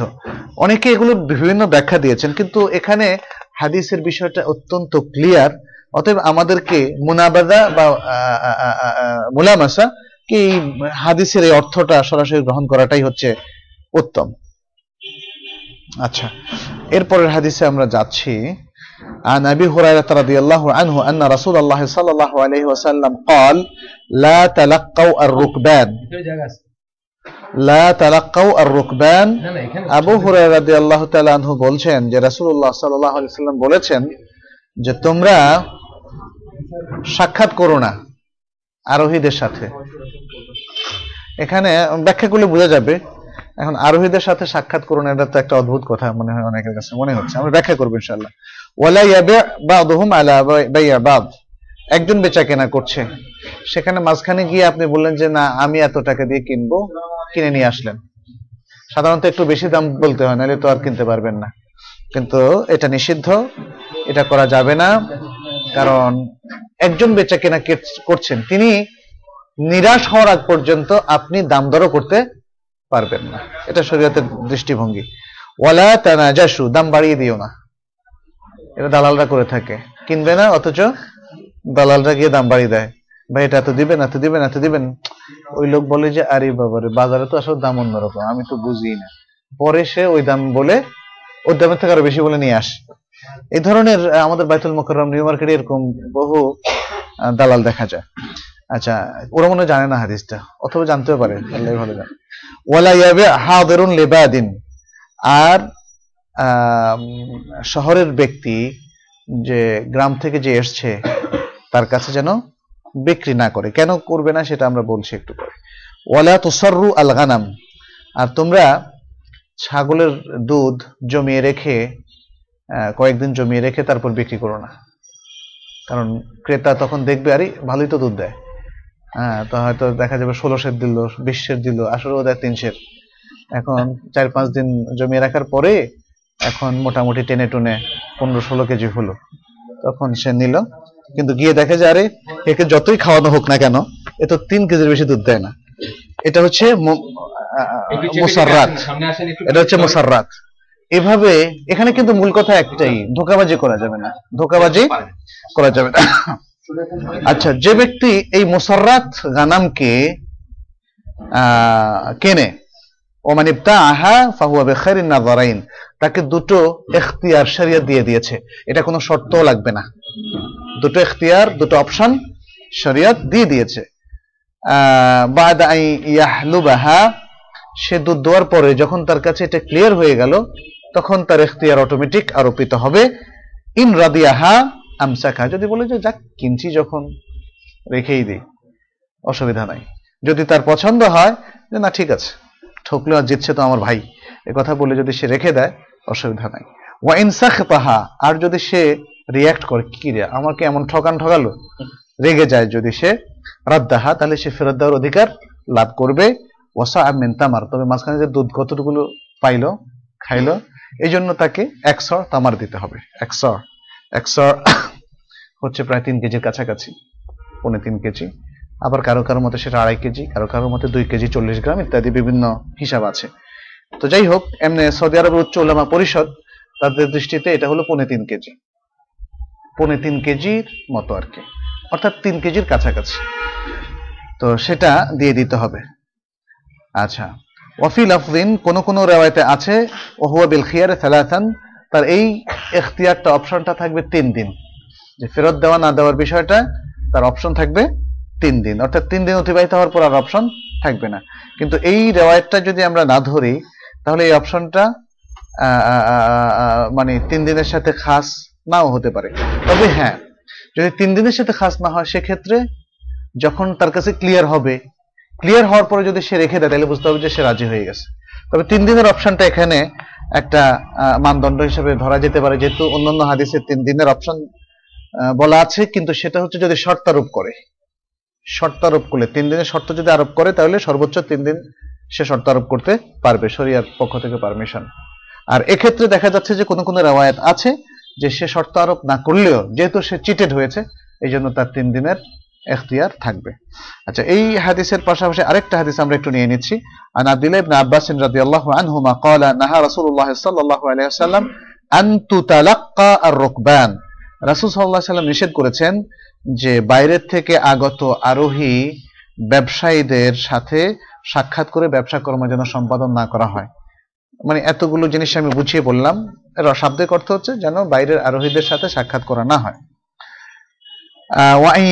হাদরুন লেবাদ এবং শহরে অবস্থানরত ব্যক্তি যেন গ্রামীণ ব্যক্তির কাছে উদ্দেশ্যে না বেচে। শহরের ব্যক্তি যেন গ্রামীণ ব্যক্তি যে আগত, সে বাজারে প্রবেশের আগেই যেন তার কাছে বিক্রি না করে, কারণ ওই ব্যক্তি তো আর দাম জানবে না। এই ব্যক্তিকে বলবে যে, ভাই, আমি তো গ্রামের তো নাইছি, এখন দাম কত? বলে যে, পাঁচশো টাকা। আসলে বাজারে দুইশো টাকা বা তিনশো টাকা। তখন কেনার পরে একটু পরে দেখবেন যে সে বাজারে ঢুকবে এবং ঢুকার পরে এসে যখন দেখবে যে বিশাল ঠকানো হয়েছে, হয় সে পাবে না, তখন চোদ্দ গোষ্ঠী উদ্ধার করবে বদয়া করবে লানাত করবে। আর যদি পায়, তখন মারামারি কাটাকাটি হবে।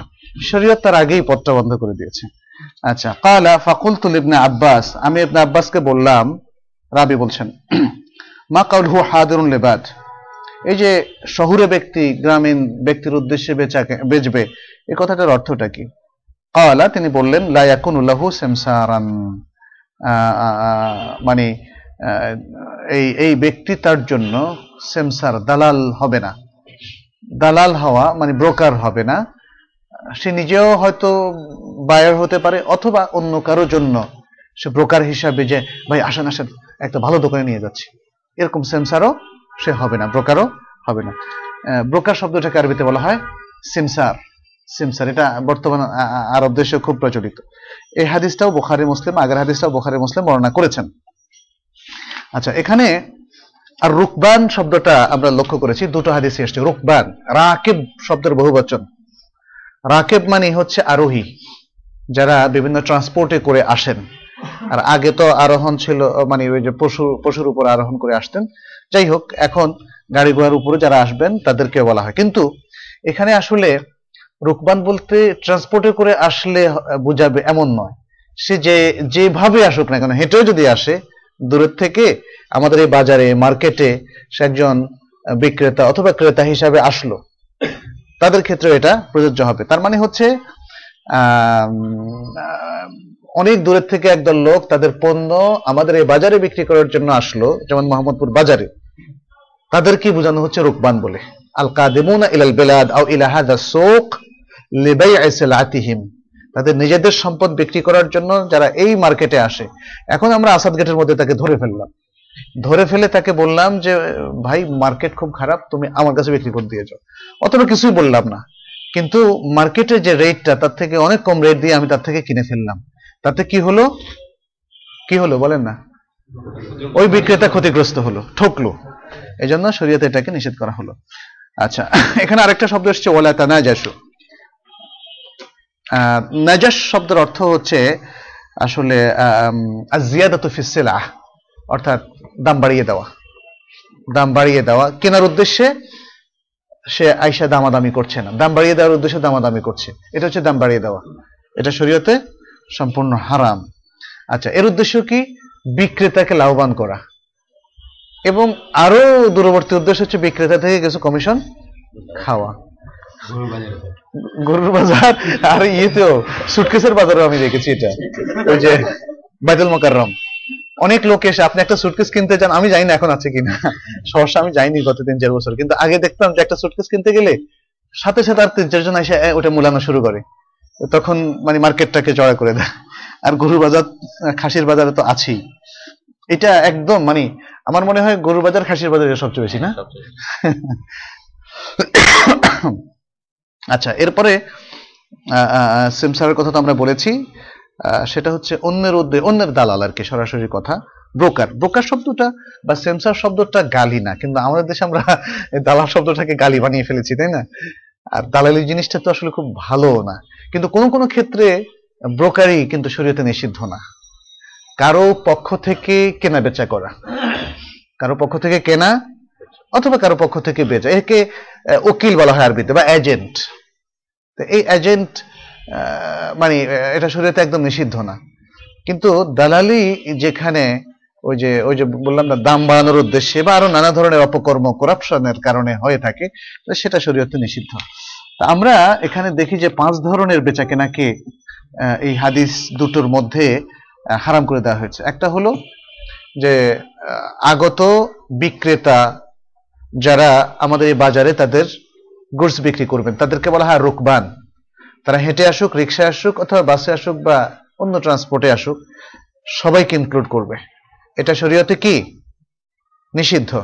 শরীয়তে এটা নিষিদ্ধ। দ্বিতীয় হচ্ছে, কেউ একজন দরদাম করছে। তার দরদামের মাঝখানে গিয়ে সেখানে দাম করা জায়েজ হবে না। তার বেচা কেনা হয় তিনি কিনে নিয়ে যাবেন, অথবা কমপ্লিট হওয়া, হা বা না হওয়ার আগ পর্যন্ত এখানে নাক গোলানো শরীয়তে নিষেধ।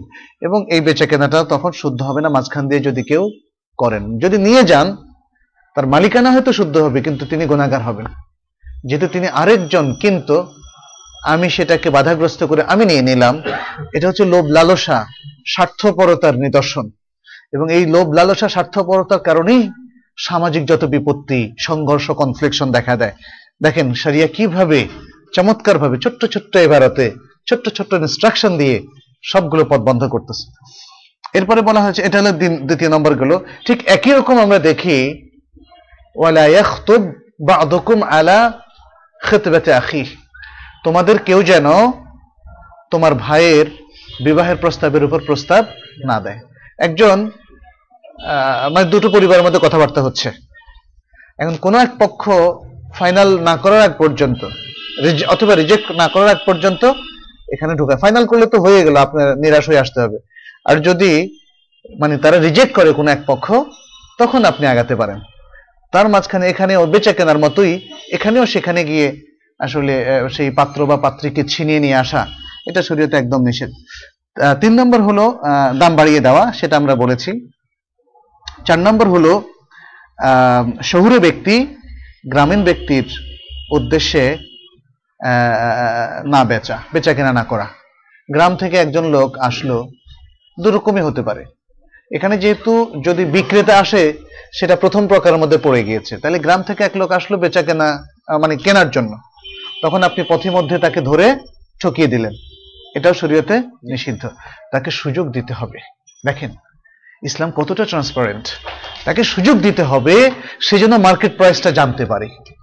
এবং সে যেন স্বেচ্ছা যাচাই বাছাই করে আপনার সম্পদ গ্রহণ করে। এরকম যদি হয় আমাদের মার্কেট, তাহলে দেখেন মানে পৃথিবী, বাংলাদেশে কিন্তু আমাদেরকে এই ব্যবসায়ীরা জিম্মি করে ফেলেছে।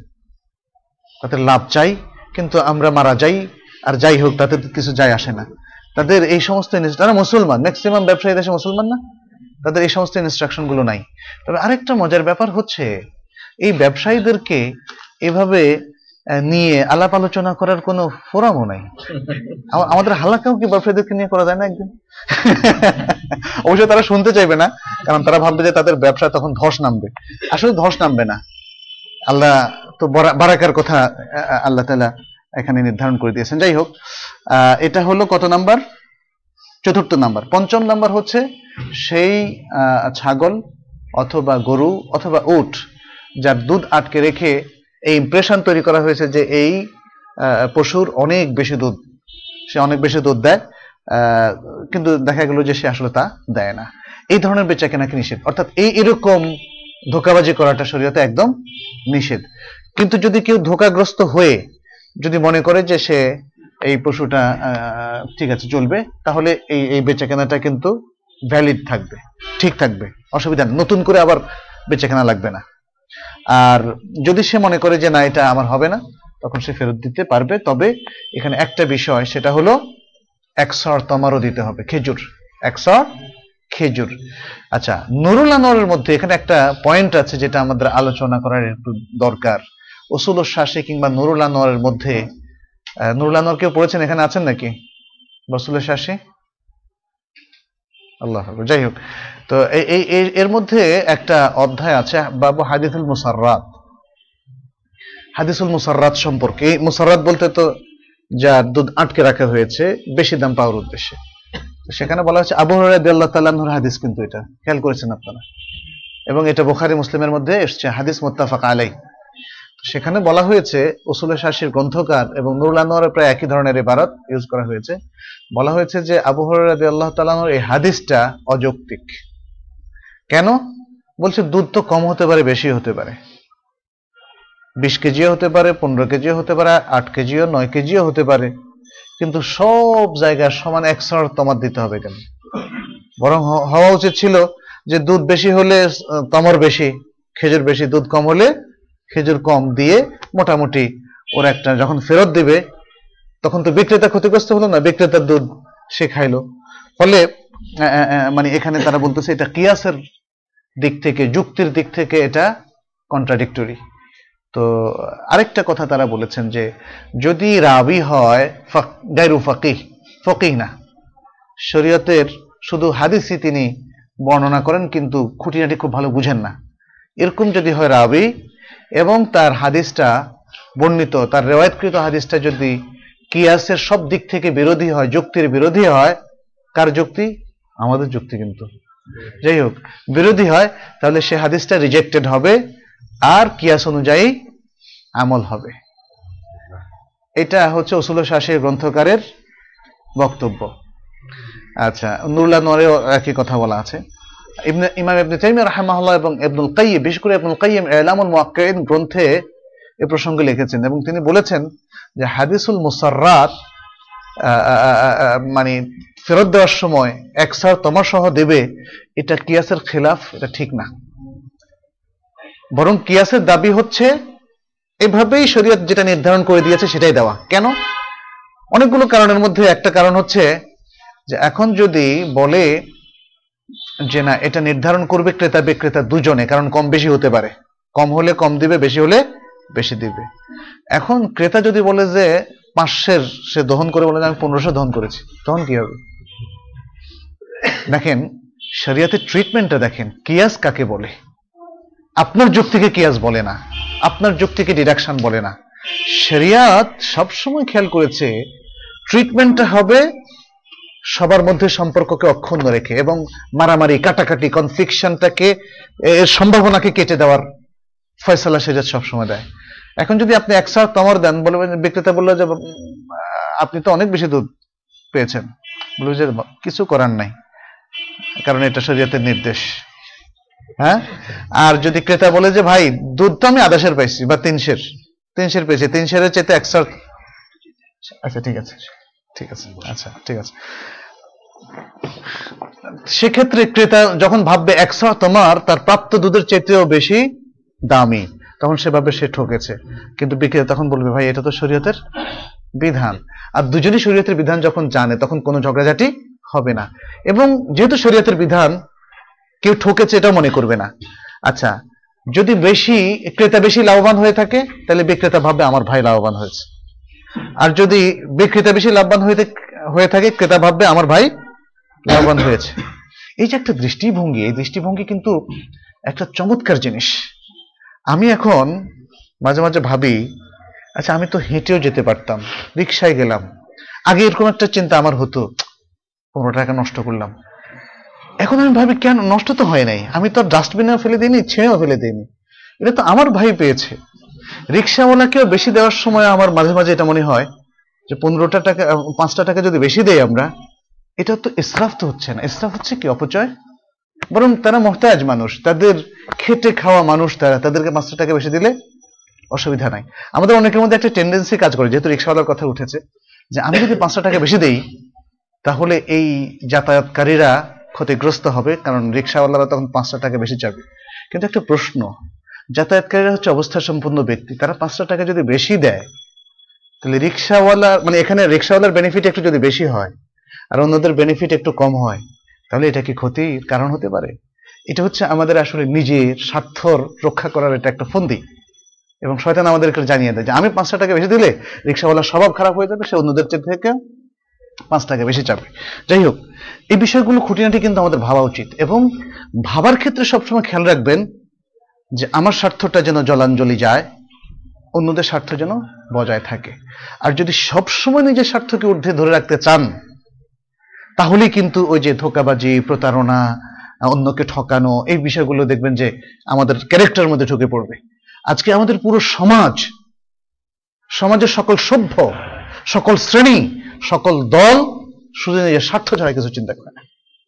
নিজের স্বার্থ ছাড়া কিছু চিন্তা করে না বলেই জীবনের সর্বক্ষেত্রে আমাদের এত অশান্তি। আপনি আরেকটা জিনিস খেয়াল করেন, এই সমাজে সবাই শান্তির প্রতিষ্ঠা করতে চায়, শান্তির স্লোগানও দেয়।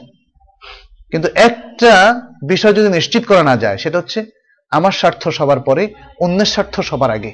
একটা ফর্মুলাই দেখবেন যে সমাজে শান্তি নিয়ে আসবে। ওয়াইফ এবং হাজব্যান্ডের ক্ষেত্রে, বাবা মা এবং সন্তানদের ক্ষেত্রে, প্রতিবেশীর ক্ষেত্রে। প্রতিবেশী বলছে মানে ধরেন লাগে কি, যে আমি জায়গা ছাড়বো না, উনি বলে আমি জায়গা ছাড়বো না।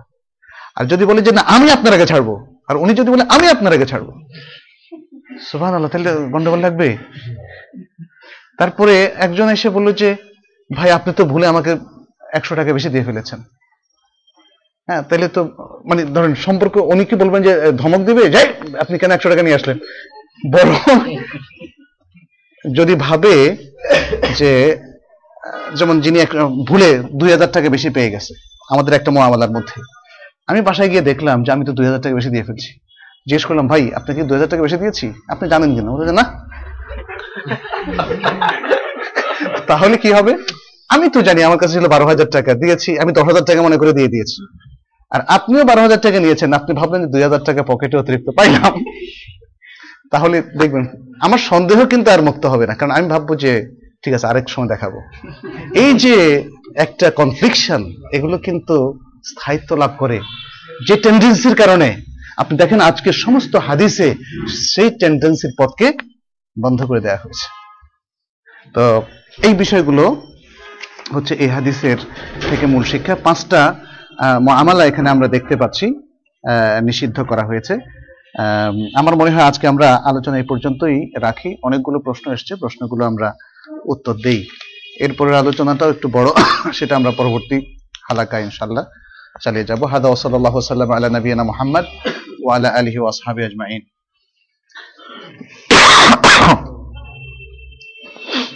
মাসিক একশো বা অধিক পরিমাণ হারে ইসলামী ব্যাংকে পাঁচ বা দশ বছরের ডিপিএস কে হালাল না হারাম মাসিক একশো যদি ফিক্স হয় ফিক্সড যদি করা হয় তাহলে এটা কোনো ব্যাংকেই হালাল না। কারণ এটা হচ্ছে টাকার উপরে টাকা লগ্নি করা প্রফিটটা ফিক্স হয়ে গেল। সাধারণত ইসলামী ব্যাংকগুলো সেটা করে না। ইসলামী ব্যাংকগুলো তারা বলে যে তারা বছরের শেষে তারা একটা এটাকে ইয়ে করবে, কি বলেন না? সমন্বয় করবে। তো সমন্বয়টা যদি সিরিয়াস হয়, তাহলে ঠিক আছে। সমন্বয়টা যদি নামকা আসতে হয়, তাহলে সেখানেও সমস্যা আছে। আচ্ছা এখন কীভাবে হবে, তারা করবে, এটা অনেক সময় আমরা, আমাদের অনেক সময় বুঝে আসে না। যেন শুধু বাইরের থেকে সমালোচনা করলে হবে না। আপনারা সংশ্লিষ্ট কোম্পানির হয়তো ম্যানেজার অথবা যারা এক্সিকিউটিভ আছে এবং যারা সারিয়া মেম্বার আছে তাদের কাছ থেকে আপনারা শিওর হয়ে নিতে পারেন। যদি তারা বলে, তাহলে একদম স্পষ্ট কোনো দলিল ছাড়া আপনি রিজেক্ট না করাটাই উচিত। এবং এটাকে হারাম ঘোষণা না- না দেওয়াটাই উচিত। যদি স্পষ্ট দলিল থাকে যে এটা হ্যাঁ হারাম এখানে আছে, আপনাদের স্পষ্ট কোনো দলিল থাকে, তখন আপনি সেটাকে হারাম বলবেন এবং সেক্ষেত্রে আপনি অবজেকশন দেবেন ইসলামী ব্যাংকগুলোকে যে এটা যে হারাম, এটা আমার কাছে দলিল আছে, স্পষ্ট। এবং আপনি সারিয়া কাউন্সিল গুলোতেও তখন চিঠি পাঠানো আপনার নৈতিক দায়িত্ব হয়ে পড়ে। এবং এটার প্রতিবাদ করাটাও নৈতিক দায়িত্ব হয়ে পড়ে। যেহেতু ইসলামিক ব্যাংক কোনো একটা ট্রানজেকশন যদি হারাম হয়, তাহলে ব্যাংকিং একটা অপারেশনের মধ্যে আছে, তারা সেটাকে চিহ্নিত করবে এবং সেটা ক্লায়েন্টদের কাছে পৌঁছাবে না। সারিয়া অডিটের মধ্য দিয়ে দেখা যাচ্ছে যে যেই ট্রানজেকশন গুলোতে সারিয়া ভায়োলেটেড হয়, তখন সেটা হয় সুদ হয়ে যায়। নয় সন্দেহযুক্ত ইনকাম হিসাবে গণ্য হয়। ইসলামী ব্যাংকগুলো সাধারণত কমিটেড যে তারা কোনো হারাম তাদের ক্লায়েন্টদেরকে খাওয়াবে না। তাহলে যদিও এই যে টাকাটা, এটা প্রফিট আকারেই ব্যাংকে আসে, কিন্তু সুদ যে কোনো ভুলের কারণে, এটা সুদ অথবা সন্দেহযুক্ত ইনকাম হয়ে যাওয়ার কারণে এই টাকাগুলো আর ক্লায়েন্টদেরকে দেওয়া সম্ভব নয়, কারণ হারাম ক্লায়েন্টদেরকে খাওয়ানো যাবে না। অথচ সেটা ব্যাংকের ইনকাম এরকম একটা ইনকাম আলাদা করলে যদি সেটা সঠিক খাতে প্রফিট হতো, তাহলে ক্লায়েন্টদের কিন্তু প্রফিট বাড়তো। কিন্তু যেহেতু সঠিকভাবে হয়নি এটা আলাদা করতে হচ্ছে জনকল্যাণে বা তারা মানে বিভিন্ন ক্ষেত্রে ক্ষেত্রে ব্যবহার করে যে সুদের টাকা অথবা হারাম টাকা, হারাম ইনকাম যেগুলো অনিচ্ছাকৃতভাবে ব্যক্তির কাছে বা ব্যাংকের কাছে চলে আসছে, সেগুলো কীভাবে তারা ব্যয় করবে? এ ব্যাপারে বিশ্বব্যাপী সারিয়া কাউন্সিলগুলোর একটা রেকমেন্ডেশন আছে। তারা সেক্ষেত্রে সেগুলোকে ব্যয় করে। এখন বাংলাদেশে দেখা যাচ্ছে যে বাংলাদেশ ব্যাংক যেহেতু তাদের কাছে হালাল হারামের কোনো টার্ম নেই এই জন্য তারা বলে যে না ক্লায়েন্টদের টাকা ক্লায়েন্টদেরকে দিতে হবে। এই প্রফিটটাকে সরানো যাবে না। এগুলো আমি একটা কথা শুনেছি। পরবর্তীতে মনে হয় কনভিন্স করা হয়েছে যে ব্যাংকের জন্য আলাদা কিছু নিয়ম কানুন পাশ করা হয়েছে। সেটা সুবিধা হয়েছে। তারপরেও আমরা বলব যে একজন ব্যক্তি, তিনি দেখবেন যে কোন ব্যাংকের সারিয়া কমপ্লায়েন্স কতটা সিরিয়াসলি মেনটেন করা হচ্ছে। মানে সবসময় সবচেয়ে বেটার অপশনে যাওয়াটা বেটার তাই না? সবচেয়ে বেশি, যেমন আমরা স্কলারদের মধ্য থেকে যিনি মোর প্র্যাকটিসিং ক্লোজ টু সুন্না যারা আকিদা শুদ্ধ, তার কাছ থেকে গ্রহণ করার চেষ্টা করি। যদি আর অনেক স্কলারও রয়েছেন তাদের ভুল বিভ্রান্তি, যার ভুল বিভ্রান্তি যত বেশি, তার কাছ থেকে সাধারণ মানুষ একটু দূরে থাকারই চিন্তা করে বেশি। ঠিক ব্যাংকিংগুলোর ক্ষেত্রেও সেটা করাটা ভালো। আর আপনার ট্রানজেকশন এই ব্যাপারে আপনি খোঁজ খবর নেওয়ার অধিকার আপনার আছে। আপনি ফুললি ডিপিএস ওপেন করার আগে আপনি যদি এক্সিকিউটিভদের সাথে এবং সেরিয়া মেম্বারদের সাথে কথা বলে নেন, তাহলে সেটা ভালো। এরপরেও যদি সরল বিশ্বাসে কেউ সেটা করে থাকেন এবং ব্যাংকের যেহেতু ওপেন কমিটমেন্ট আছে যেটা হালাল, তাহলে ভুলের কারণে পাপি হবে ব্যাংক কর্তৃপক্ষ। ওই ব্যক্তি নয়, ওই ব্যক্তির জন্য সেটা হালাল বলেই গণ্য হবে ইনশাল্লাহ আচ্ছা বিক্রিতে যদি কোনো পীর পীর হবে কেন? মানে চন্দ্রবিন্দু দিলেন যে আচ্ছা যাক, পীরের মরিদ হয়, কিন্তু তার জন্য খাঁটি বা হালাল কি? যদি কোনো পীরের মরিদ হয়, কিন্তু তার জন্য খাঁটি বা হালাল হয় এটা কি লিখলো? ও, তার পণ্য তার পণ্য, জন্য নয়। কিন্তু তার পণ্য খাঁটি বা হালাল হয়, তাহলে ক্রেতা হিসাবে আমি কি ক্রয় করতে পারি? মানে বিক্রেতা বা ক্রেতা আপনার পছন্দ মতো হওয়া শর্ত না।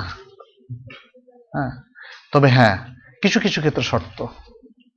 যেমন, মুসলমানদের মধ্যে মুসলমানরা যদি কোনো জিনিস বিক্রয় করে এবং সেটা যদি মুসলমানদের বিরুদ্ধে ষড়যন্ত্রকারীরা কিনে ইসলামের বা মুসলমানদের বিরাট ক্ষতি সাধন করে, তাহলে সেই পণ্য বন্ধ হওয়া উচিত। এরকম কিছু মূলনীতি আমাদেরকে ফলো করতে হবে। স্বাভাবিকভাবে যেমন একজন চাল বিক্রয় করতে বসেছে, এখন সে কি সুদের টাকা লগ্নি করে চাল নিয়ে এসছে বাজারে, নাকি সে রাত্রে চুরিও করে, আবার এই চালের সাথে ধরেন আধা কেজি করে পাথর মেশায়, তো সুতরাং তার চাল কেনা জায়েজ হবে না? এরকম ফতোয়া দেওয়ার কোনো সুযোগ নাই। এরকম ফতোয়া দেওয়ার কোনো সুযোগ নাই। ক্রেতা তিনি অমুসলিম, অথবা তিনি শিয়া, অথবা তিনি, তার আকিদা শুদ্ধ না, অথবা তিনি পীর মুরিদি করেন, এই জন্য তার কাছে চাল বিক্রি করবেন না, এটা এটা হবে না হ্যাঁ। এটা বরং আপনার ক্রেতা অথবা বিক্রেতা, মুসলিম, অমুসলিম যে কেউই হতে পারে, তাতে শরীয়ত কোনো অসুবিধা কথা বলে না। তবে ওই যে প্রথম যে পয়েন্টটা বললাম, ওটা সাবধান থাকতে হবে যে আপনার ক্রয় বিক্রয় কোনোটাই যেন ইসলামের বিরুদ্ধে ষড়যন্ত্র হিসাবে, ইসলামের ক্ষতির কারণ হিসাবে দেখা না দেয়, এতটুকু নিশ্চিত হওয়ার পরে আর কোনো সমস্যা নেই। জি। আরে আল্লাহ, আজকে দেখি অনেক প্রশ্ন। অনেক সময় দেখা যায় যে কিছু সিটিং বাস ভাড়া বেশি নিচ্ছে। তারা সিটির সিটিং এবং দ্রুত পরিবহন করবে বলে।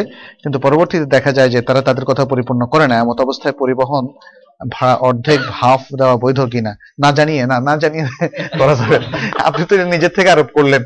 যেহেতু ওরা চিট করে ওরা মানে সিটিং বলে চিটিং করে। তো সুতরাং আপনি একটু চিটিং করে তার ট্রিটমেন্ট করবেন। এটা হয় না। জাদুবিদ্যার চিকিৎসা জাদুবিদ্যা দিয়ে হবে না। জ্যোতিষীর চিকিৎসা জ্যোতিষ শাস্ত্র দিয়ে হবে না। হ্যাঁ? জাদুবিদ্যার চিকিৎসা যেমন বৈধ সরিয়া ভিত্তিক ট্রিটমেন্টের মাধ্যমে হতে হবে, ঠিক তেমনি আপনার চিকিৎসা হবে, আপনি প্রতিবাদ করবেন। যদি তারপরেও সে জোর করে, তাহলে তারটা দিয়ে দিবেন। সে যেটা চাচ্ছে, কারণ আপনি তো এই বাসে যাওয়াটা জরুরি না, অন্য বাসে যেতে পারেন। একটা লোক যখন বলল যে, ভাই আমার এই ভাড়া দিতে হবে, তখন জানি না সরকারি ল কতটা বাধ্যতামূলক বা ল বলে আদৌ কিছু আছে কিনা কিন্তু মালিক যখন অথবা কন্ট্রাক্টর যখন ঘোষণা দিয়ে দেয়, এখান থেকে ভাড়া এতটুকু, আপনাদের সবাইকে আগে জানিয়ে দিচ্ছেন যে যে এই দামে উঠতে চান, উঠবেন, অথবা তাদের একটা চার্ট থাকে। হ্যাঁ সেটা যদিও আগের ভাড়ার চাইতে বেশিও হয়। আপনার জন্য অপশনাল এই বাসে ওঠা এই বাসে উঠলে আপনি সেই দামে উঠবেন। তাকে যদি কনভিন্স করতে পারেন পরবর্তীতে, সবাই মিলে, যে না, তুমি অন্যায়ভাবে বেশি ভাড়া ভাড়া চাচ্ছ, অতএব তোমাকে আমরা দেব না। তোমাকে রাজি হতে হবে। সে যদি ঠিক আছে ঠিক আছে তাহলে। ঠিক আছে। আর যদি তার অজ্ঞাত সারে আপনি আগের ভাড়াটা দিয়ে দেন, কারণ আপনার দৃষ্টিতে নতুন ভাড়াটা জুলুম, এটা জায়েজ হবে না। এটা জায়েজ হবে না। আল আরাফা ইসলামী ব্যাংকের ব্রোকার হাউসের মাধ্যমে আমার শেয়ারের পক্ষে ব্যাংক থেকে ঋণ নেই। আরও কিছু শেয়ার কিনি এবং প্রতি মাসে প্রফিট হিসেবে ব্যাংক আমার নিকট একটি নির্দিষ্ট পরিমাণ টাকা অংশ কেটে নেয়। এটা কি সুদ? যদি সুদ জাতীয় আইটেম লাইক ব্যাংক বা ফাইন্যান্স বা ইন্স্যুরেন্স জাতীয় আইটেম পরিহার করে শেয়ার বিজনেস করলে কি তা হালাল হবে? শেয়ার বিজনেস না না করাটাই উচিত আমি মনে করি। শেয়ার বিজনেস এর মধ্যে এখন জুয়া ঢুকে গিয়েছে, নানা ধরনের দুর্নীতি ঢুকে গিয়েছে।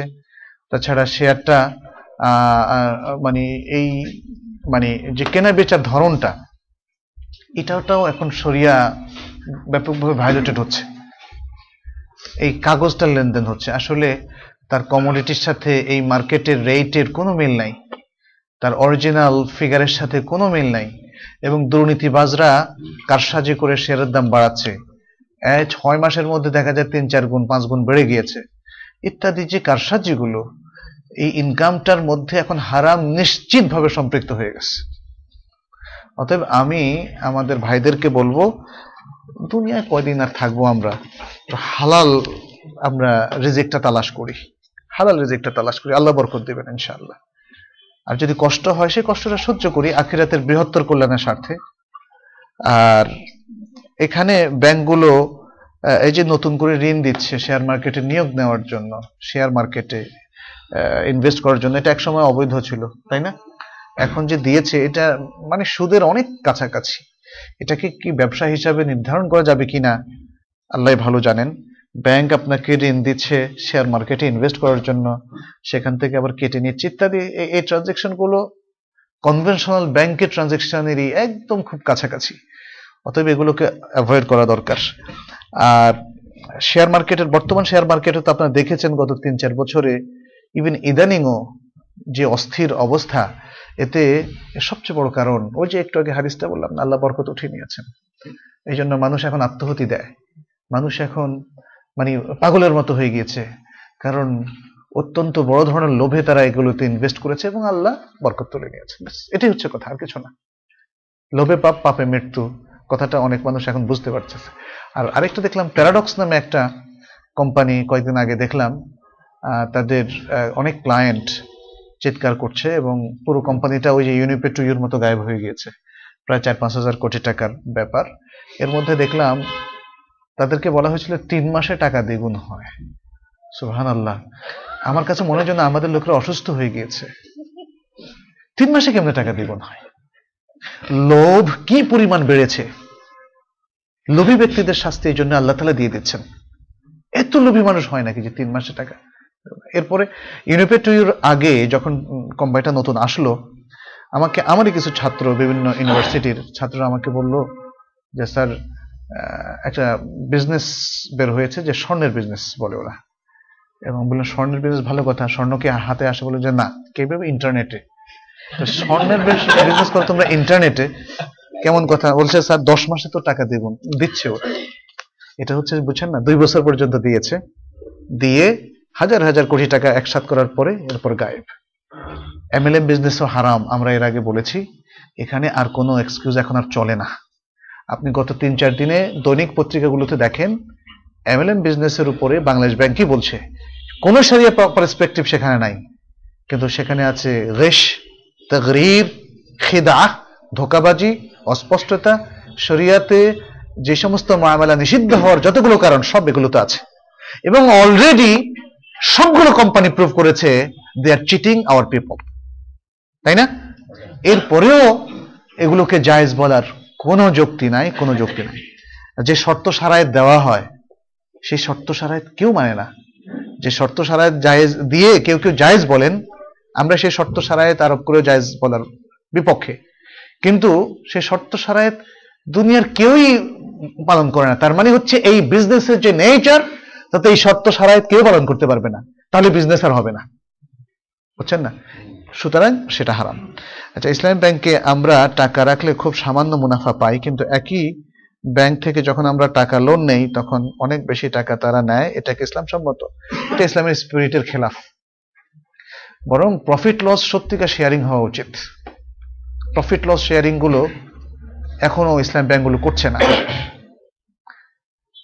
এক্ষেত্রে আমাদের যোগ্য ম্যানেজার দরকার অর্গানাইজার দরকার লিডার দরকার ব্যাংকিং লিডার যে, কারণ এগুলো চালাতে গিয়ে তারা নানা ধরনের সমস্যার মুখোমুখি হন। এই মুখোমুখি হতে গিয়ে তারা ভাবেন যে শ্রেণীকে সবচেয়ে বেশি ঠকানো যায় সেটা হচ্ছে ক্লায়েন্ট কারণ এই ক্লায়েন্টরা বেনিফিটেড হয়, ইসলামিক কমপ্লায়েন্স কিছুটা প্রজেক্ট প্রোটেক্ট করে তারা কিছুটা বেনিফিটও হচ্ছেন। কিন্তু এই শ্রেণীকে কিছু মানে যদি কিছুটা, কি বলে বঞ্চিত রাখা যায়, তবুও ইয়েটা আপনি বিজনেসটা রান করে। কিন্তু মূল তাদের যে সার্ভিস হোল্ডার তাদের যে ম্যানেজার অর্গানাইজার ডিরেক্টর আরও অন্যান্য বডি আছে, এদের বেতন যদি কমানো হয়, এদের বেনিফিটটা যদি কমানো তাহলে ব্যাংকই চলবে না। একটা বাস্তবতার কারণে আমাদের ক্লায়েন্টরা কিন্তু আপনার কম বেশি হলেও বঞ্চিত হয়। তবে আমার মনে হয় আমাদের খুব সৃজনশীল নেতৃত্বের প্রয়োজন। যারা প্রফিট লস শেয়ারিং এর ইসলামিক দৃষ্টিভঙ্গিটাকে ইমপ্লিমেন্ট করে আমাদের ক্লায়েন্টদেরকে অনেক বেশি লাভ দেবেন, অনেক বেশি বেনিফিট তারা দিবেন। সেটা সম্ভব, কিন্তু সেজন্য যোগ্য ব্যক্তিত্ব দরকার। আপনি যেমন ধরেন, একই বিজনেস একজন মুসল্লি একদম কপালের এখানে দাগ পড়ে গেছে, সেজদা, দেখবেন তার হাতে দেন এক বছর। এরপর দেখবেন সব নাই হয়ে যাবে। এখন বেশি মুসল্লি, বেশি সিনসিয়ার হওয়ার দ্বারাই কিন্তু আপনার রান যে করবে হ্যাঁ এমন কোনো সিরিটি নেই। আপনার মুখলেস বান্দা হতে হবে প্র্যাকটিসিং মুসলিম হতে হবে, আবার কম্পিটেন্ট সে যে মানে স্কিল লোকও তাকে হতে হবে। যত বড় মুসল্লিয়ার মোত্তাকি হন, আপনার যদি বিজনেস ইয়ে না থাকে যোগ্যতা না থাকে, তাহলে বিজনেস রান করতে পারবেন না। এখানে আমি কমপ্লিটলি আমাদের মধ্যে একটা টেন্ডেন্সি হচ্ছে কি? সমালোচনা আমরা খুব উস্তাদ এবং সমালোচনা করতে গিয়ে সবসময় ব্লেম করাটা আমাদের কাছে খুবই প্রিয়। আমরা মানুষের সীমাবদ্ধতার কথা যাই না ইনস্টিটিউশনের সীমাবদ্ধতার কথা যাই না, যে কারণে ইনসাফও করতে পারি না। এখানে এক নাগাড়ে পুরো ব্যাংকে বা ইসলামিক ব্যাংক ইন্ডাস্ট্রিকে কন্ডেম করাটা আমি মনে করি এটা হান্ড্রেড পার্সেন্ট ইনসাফের খেলাফ।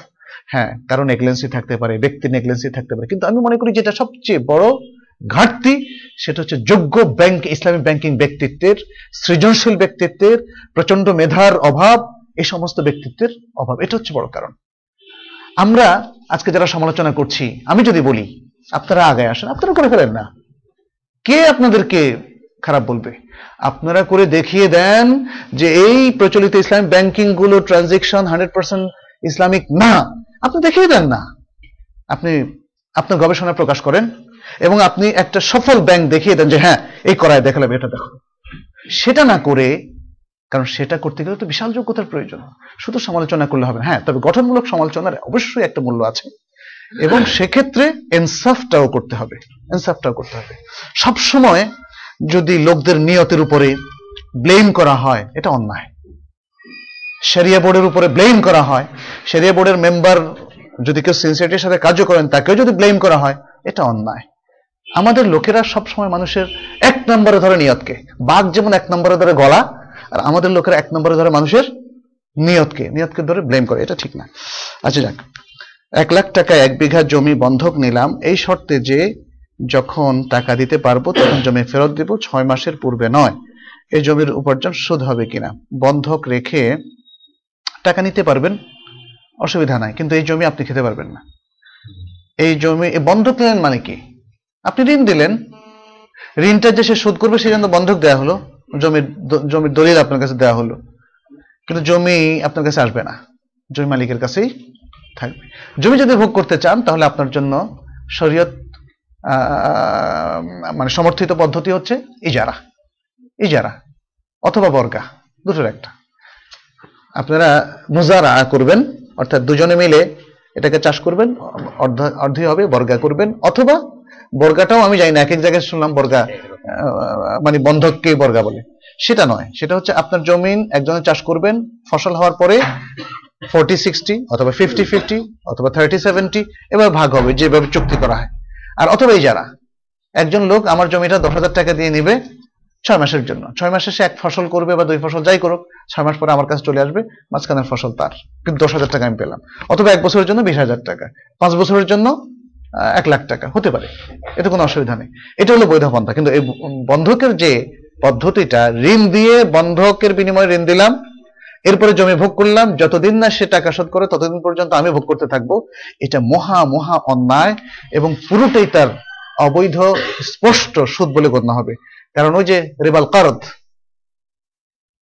ঋণ দিয়ে যে কোনো বেনিফিট যে কোনো বেনিফিট আপনাকে যদি একটা কলমও দেয়, এটাও সুদ এটাও সুদ।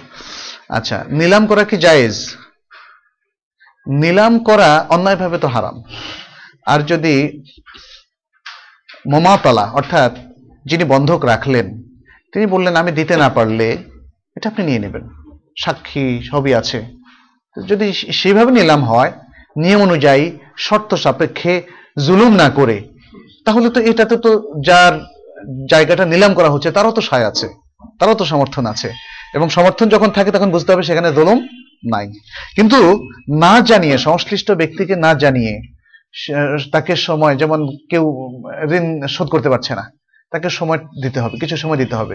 কোরআনের বক্তব্য হচ্ছে, ওয়া ইনকানা দু ওসরাতিন ফানাজারাতুন ইলা মাইসারা। আরেকটা কি অংশ আছে না? আচ্ছা যদি কেউ কঠিন অবস্থায় পড়ে ঋণ নিয়ে এবং শোধ করতে না পারে, তাহলে তাকে সহজ অবস্থা আসা পর্যন্ত সময় দিতে হবে। এই সময়ের এগেনস্টে কোনো অতিরিক্ত টাকা আরোপ করা যাবে না। এরপরে সে যদি লাস্টে বলে যে, ভাই, আমার পক্ষে জীবনেও সম্ভব হবে না। দুটো পথ। এক হয় আপনি আমাকে ক্ষমা করে দিতে পারেন। এটা আপনার দয়ার উপর নির্ভরশীল। আর যদি ক্ষমা না করেন, তাহলে আমার জমিটা বিক্রি করে আপনার টাকাটা নেন, বাকি টাকাটা আমার ফেরত দেন। এটাও হতে পারে। এই ক্ষেত্রে নিলামে সমস্যা নেই। শিক্ষা, ব্যবসা, চাকরি ইত্যাদি এর ক্ষেত্রে বিদেশ গমনে ঘুষ প্রদান, এজেন্টকে টাকা দেওয়া জায়েজ নেই। ঘুষ তো কখনোই জায়েজ নেই। শিক্ষা, ব্যবসা, চাকরি ইত্যাদির ক্ষেত্রে বিদেশে মানে আপনি ঘুষ দিবেন কি জন্য বিদেশে যাওয়ার মানে সুযোগটা নিজের হাতে আনার জন্য। এই সুযোগটা যে আপনার, এটা কে বলল? মানে আমি চাকরি পাওয়ার জন্য, অনেক ক্যান্ডিডেটের মধ্যে আমি চাকরি পাওয়ার জন্য ঘুষ দিলাম। এটা শরীয়ত অবৈধ। এটা অন্যের হককে নিজের করে নিলাম টাকার বিনিময়ে। এটা হচ্ছে ঘুষের প্রধান কথা। তবে একটা বিষয় আছে। সেটা হচ্ছে যদি আপনার হককে কেউ বন্দি করে রাখে, ফাইল বন্দি করে রাখে, টাকা না দেওয়া পর্যন্ত। এজন্য এখানেও তাকওয়া হচ্ছে না দেওয়া। কারণ এরা লাই পেয়ে যাবে এবং সমস্ত জনগণকে, বিশেষ করে দিনদার, সমস্ত জনগণকে তারা এভাবে ফাইল আটকে কষ্ট দেবে। তো এই জন্য সর্বশেষ চেষ্টা করা উচিত, বিভিন্নভাবে লবিং করা উচিত যাতে সে ফাইলটা ছেড়ে দেয়। যেমন কারও পেনশন আমার বিল্ডিং এর মানে কাজ ধরার জন্য একটা জাস্ট অনুমতি। কিন্তু আমার জায়গা সব অনুমতিও পাই। সরকারের কোনো নিয়মই সেখানে বাধা নাই। কিন্তু কিছু টাকা দিতে হবে জন্য। এই যে টাকাটা, এটা হচ্ছে আসলে হাইজ্যাকিং যিনি দিচ্ছেন, দিতে যদি বাধ্য হন, বাধ্য হওয়ার কথা বলছি, জরুরত ছাড়া নয়। জরুরত যদি না থাকে, তাহলে দেবেন না। কিন্তু একান্ত জরুরি অবস্থা জরুরি অবস্থা না দিলে আপনার জীবন বাঁচে না। এরকম অবস্থায় যদি আপনি দিতে বাধ্য হন, আপনার হককে প্রটেক্ট করার ক্ষেত্রে তাহলে এটা আপনার দেওয়াটা আপনার পক্ষ থেকে সেটা ঘুষ নয়। কিন্তু যে গ্রহণ করছে, তার জন্য হান্ড্রেড পার্সেন্ট ঘুষ। অতএব ঘুষ গ্রহণ করার যত বিপদ, যত লানাত, যত জাহান্নামে যাওয়ার যে বক্তব্যগুলো এসছে, সবগুলো তার ক্ষেত্রে প্রযোজ্য হবে। কিন্তু এ থেকে ওই ব্যক্তি বেঁচে যাবে যে দিতে বাধ্য হয়েছে। যেমন পেনশন, একজন লোকের আর কোনো অবলম্বন নাই। পেনশন যদি তিনি এখন না পান, না খেয়ে মরতে হবে, তার পরিবার বাচ্চা কাচ্চাদের পড়াশোনা নষ্ট হয়ে যাবে। সেক্ষেত্রে যতটুকু না দিলেই নয় ওরা ওদের মন গলবে না, ফাইল খুলবে না। ততটুকু দিয়ে আপনি আপনার পেনশনকে আপনি চালু করতে পারেন। এটাকে শরিয়ত, জমহুর ওলামা এটাকে জায়েজ বলেছেন, এটাকে বাহ্যিক দৃষ্টিতে আমরা ঘুষ দেওয়া বলতে পারি না। এটা হচ্ছে যে, কেউ একজন ছুরি ধইরা আপনার পকেটের টাকা নিয়ে গেল। এটা সেরকম না, এটা হচ্ছে ব্ল্যাকমেইলিং ফলে এর জন্য যিনি দিচ্ছেন বাধ্য হয়ে তার পাপ হবে না, কিন্তু যিনি গ্রহণ করছেন তার পাপ হবে। পিতামাতা রিবার সাথে জড়িত। তাদের মতে ব্যাংকে এফডিআর ডিপিএস এর ফিক্সড ডিপোজিট এগুলোতে এতটা ইন্টারেস্ট নাই। আমি তাদেরকে বোঝানোর চেষ্টা করছি বাট তারা আমার কথা শোনে না এমত অবস্থায় কি করে আছে? পরামর্শ চাই। হ্যাঁ এটা তো খুব দুর্ভাগ্য আসলে আমাদের। আত্মীয় স্বজনদের বিরাট একটা অংশ আমাদের এগুলোর মধ্যে ইনভলভ সুদী ব্যাংকে কাজ করে এরকমও যেমন পাওয়া যায়, সুদ খায়, এটা তো অধিকাংশ। সুদী ব্যাংকে টাকা রাখে, সুদের ভিতরে লোন নিয়ে ব্যবসা চালায়, এবং এই যে ডিপিএস তারপরে ওই যে কি বলে না, ডাকঘরে কি কি করে না ওটাকে? সঞ্চয়পত্র খোলে, ইত্যাদি সমস্ত জিনিস। তাদেরকে বোঝান এবং পারলে তাদের সুদ ইনকাম থেকে নিজেকেও মুক্ত রাখতে পারলে খুব ভালো। যদিও বাবা মার কর্তব্য হচ্ছে আপনি আপনি বালেগ হওয়ার আগ পর্যন্ত খরচ দেওয়া, সেক্ষেত্রে তারা যদি অবৈধ ইনকাম থেকেও বাচ্চাদের উপর খরচ দেয় বাচ্চারা এর জন্য পাপি হবে না। আর ছেলেরা যারা অ্যাডাল্ট হয়ে গিয়েছে, তারা যদি পারে, বাবার ইনকাম নেবে না। আর যদি না পারে, তাহলে প্রয়োজনীয় অংশ নেবে। প্রয়োজনীয় অংশ নেবে। প্রয়োজন মানে যা ছাড়া তার জীবন চলবে না, ততটুকু নেবে এর অতিরিক্ত নেবে না। আর তাদেরকে ওয়াজ নসিহত চালিয়ে যেতে হবে। বর্তমানে কার্ডের মাধ্যমে ছয় বারো মাস, ছয় থেকে বারো মাস ও ইন্টারেস্ট ফ্রি সুবিধায় নির্দিষ্ট কিস্তিতে ক্রয় করা যায়। এটা কি বৈধ? মানে ও যে ক্রেডিট কার্ড না? ক্রেডিট কার্ড যেটা পাঁচচল্লিশ দিন পর্যন্ত বা ষাট দিন পর্যন্ত বলে যে সুদ ছাড়াই ঋণ নিতে পারবে। এটাই তো বলা হয়েছে মনে হয়। না ইসলামী ব্যাংকের কথা তো বলিনি। ইন্টারেস্ট ফ্রি ইন্টারেস্ট ফ্রি কিন্তু কনভেনশনাল ব্যাংকগুলো দিচ্ছে। কিন্তু ট্যাগটা পাবেন ষাটতম দিন যদি মিস করেন অথবা পাঁচচল্লিশতম দিন অথবা তিরিশতম দিন। এটা হচ্ছে সুদকে মেনে নিয়ে চুক্তিতে আবদ্ধ হওয়া এবং চেষ্টা করা যে সুদ যেন আমাকে দিতে না হয়। এটা তো জায়েজ নাই। এটা জায়েজ নাই। এটা জায়েজ নাই। একান্ত যদি কারও ক্রেডিট কার্ড প্রয়োজন হয়ে যায়, আজকাল তো সুদ মানুষকে খাওয়াবেই। এই নিয়মের, এই ষড়যন্ত্র চলছে। ওয়েস্টার্নে আপনি দেখবেন অনেক ক্ষেত্রে টাকা দিতে হলে ক্রেডিট কার্ড ছাড়া দেওয়া যায় না। তো অনেকে ক্রেডিট কার্ড করেন এই জন্য যে শুধু ওই জরুরতগুলো সারবেন। অনেকে আরেকটু মোতাসাহেল যারা লিবারেল তারা তারা বলেন যে আমি সুদ খাব না। বাস ক্রেডিট দিয়ে ওদের সাথে চালাকি করে সুদ থেকে বেঁচে থাকব। যাই হোক, আরেক দল মনে করেন যে না, তাদের তাকোয়া তাদেরকে ক্রেডিট কার্ড নিতে নিষেধ করে, ফলে তারা অন্য ভাইদের বন্ধু বান্ধব আত্মীয় স্বজন আরও যারা আছে, তাদের ক্রেডিট কার্ড দিয়ে জরুরত ছাড়ায়। নানা ধরনের অপশন আছে। তবে স্বাভাবিকভাবে আমরা এই থার্ড অপশনটাকে একটু অ্যাপ্রিসিয়েট বেশি করব? যেহেতু ক্রেডিট কার্ড তো আসলে সুদ ভিত্তিক এটা থেকে পুরো পরহেজ করতে পারলে ভালো। কিন্তু যেহেতু পরহেজ করা যাচ্ছে না, আপনি যেমন, এখন তো ই টিকিট কিনতে, আই টিকিট কিনতে electronic ticket sorry e ticket কিনতে হয় অনেক কিছুতে। অনেকখানি আপনাকে পে করতে হবে ক্রেডিট কার্ডে তাহলে অন্য আরেকজনকে দিয়ে যদি সে তো করছে কনভিন্স হয়ে, এখন আমি তার দিয়ে কাজ সারালাম, এটাতে, এটা মানে মাছ বেটার অন্যগুলোর চাইতে। আর যদি কেউ এজন্য মানে এমনি কোনো প্রয়োজন নেই, আপনি এমনি ক্রেডিট কার্ড করেন, তাহলে সুদকে মেনে নিয়ে করছেন। দ্যাট ইজ হারাম সুদকে মেনে নিয়ে করাটা হারাম। আচ্ছা অনলাইনে বেচা কেনার সময় অনেক ক্ষেত্রে কি লিখছে? অন্যের ছবি দেখে। ও পণ্যের আল্লাহ পণ্যের ছবি দেখে পছন্দ করে ক্রয় করা হয়। সামনাসামনি অনেক সময় আর প্রশ্নগুলো একটু রেখে দিয়েন আগামী পর্বে হ্যাঁ। আচ্ছা সামনাসামনি অনেক সময় পণ্য দেখে নেওয়ার সুযোগ থাকে না, সেক্ষেত্রে কি নিয়ম হবে? আচ্ছা অনলাইনে সব জিনিস এর একটা স্ট্যান্ডার্ড থাকে। ওই স্ট্যান্ডার্ডটাই আপনার এখতিয়ার। ওই স্ট্যান্ডার্ডটা মেনটেন করতে হবে, তা না হলে পণ্য তারা ফেরত নিতে বাধ্য। এই জন্য অনলাইনে এখন যে অর্ডারগুলো এগুলো ওই যে প্রথার দিকে চলে যাচ্ছে। প্রথা, আমরা কিন্তু বলেছি প্রথা। একটা সময় অনলাইন বলে কিছু ছিল না। এখন অনলাইন এসছে। অনলাইনটা যদি রিকগনাইজড হয়, মনে রাখবেন এখন রিকগনাইজড হচ্ছে কেন? কারণ এখন এনশিওর করা হচ্ছে অনলাইনে আপনি ঠিক যেই ধরনের গুডস এর অর্ডার দিচ্ছেন সেটাই কিন্তু আসছে। এবং তারা হান্ড্রেড পার্সেন্ট কোয়ালিটি মেনটেন করছে। হান্ড্রেড পার্সেন্ট কোয়ালিটি যদি মেনটেন না করে, তাহলে আপনার এখতিয়ার থাকছে। অতএব বেচা কেনাটা এখানে প্রথার দিকে যাচ্ছে এবং সেটা যেহেতু মানে প্রথা এটাকে রিকগনাইজ করছে রিকগনিশন দিচ্ছে, অতএব সেটা শরীয়তে জায়েজ। এখানে অস্পষ্টতা নাই। থাকলে কিন্তু কনফ্লিকশন হতো। মনে রাখবেন যে কোনো অস্পষ্টতার জন্য, আপনি দেখেন না, অস্পষ্ট একটা ডিল করে দেখেন না পরীক্ষামূলক। দেখবেন যে এই ডিলের পরে এক পক্ষ না এক পক্ষর মধ্যে অসন্তোষ দেখা দিবেই। এই জন্য সেই ডিলগুলো শরীয়ত পারমিশন দেয়নি। আচ্ছা এজেন্ট বা দালালি করার ক্ষেত্রে ইসলামী নীতিমালাগুলো কি? প্রথম কথা হচ্ছে যে দালালি বা আমরা ব্রোকারির কথা বলতে পারি, সামসানা। এগুলো, আর ক্ষেত্রে প্রথম কথা হচ্ছে যে কোনো অন্যায় কাজে সম্পৃক্ত হতে পারবে না। অন্যায় কাজে দালালি করা যাবে না। বৈধ ব্যবসার ক্ষেত্রে তারা এজেন্ট হিসাবে কাজ করতে পারবে। এক।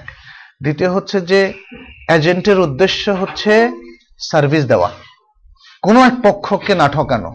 কোনো এক পক্ষকে না ঠকানো এবং প্রতারিত না করা।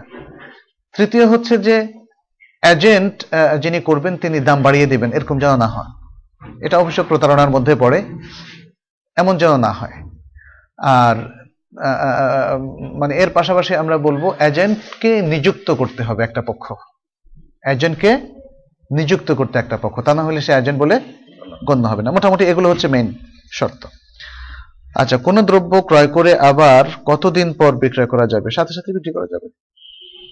আপনি মানে এর কথা হচ্ছে যে আপনার মালিকানা ভুক্ত হলেই আপনি বিক্রি করতে পারবেন।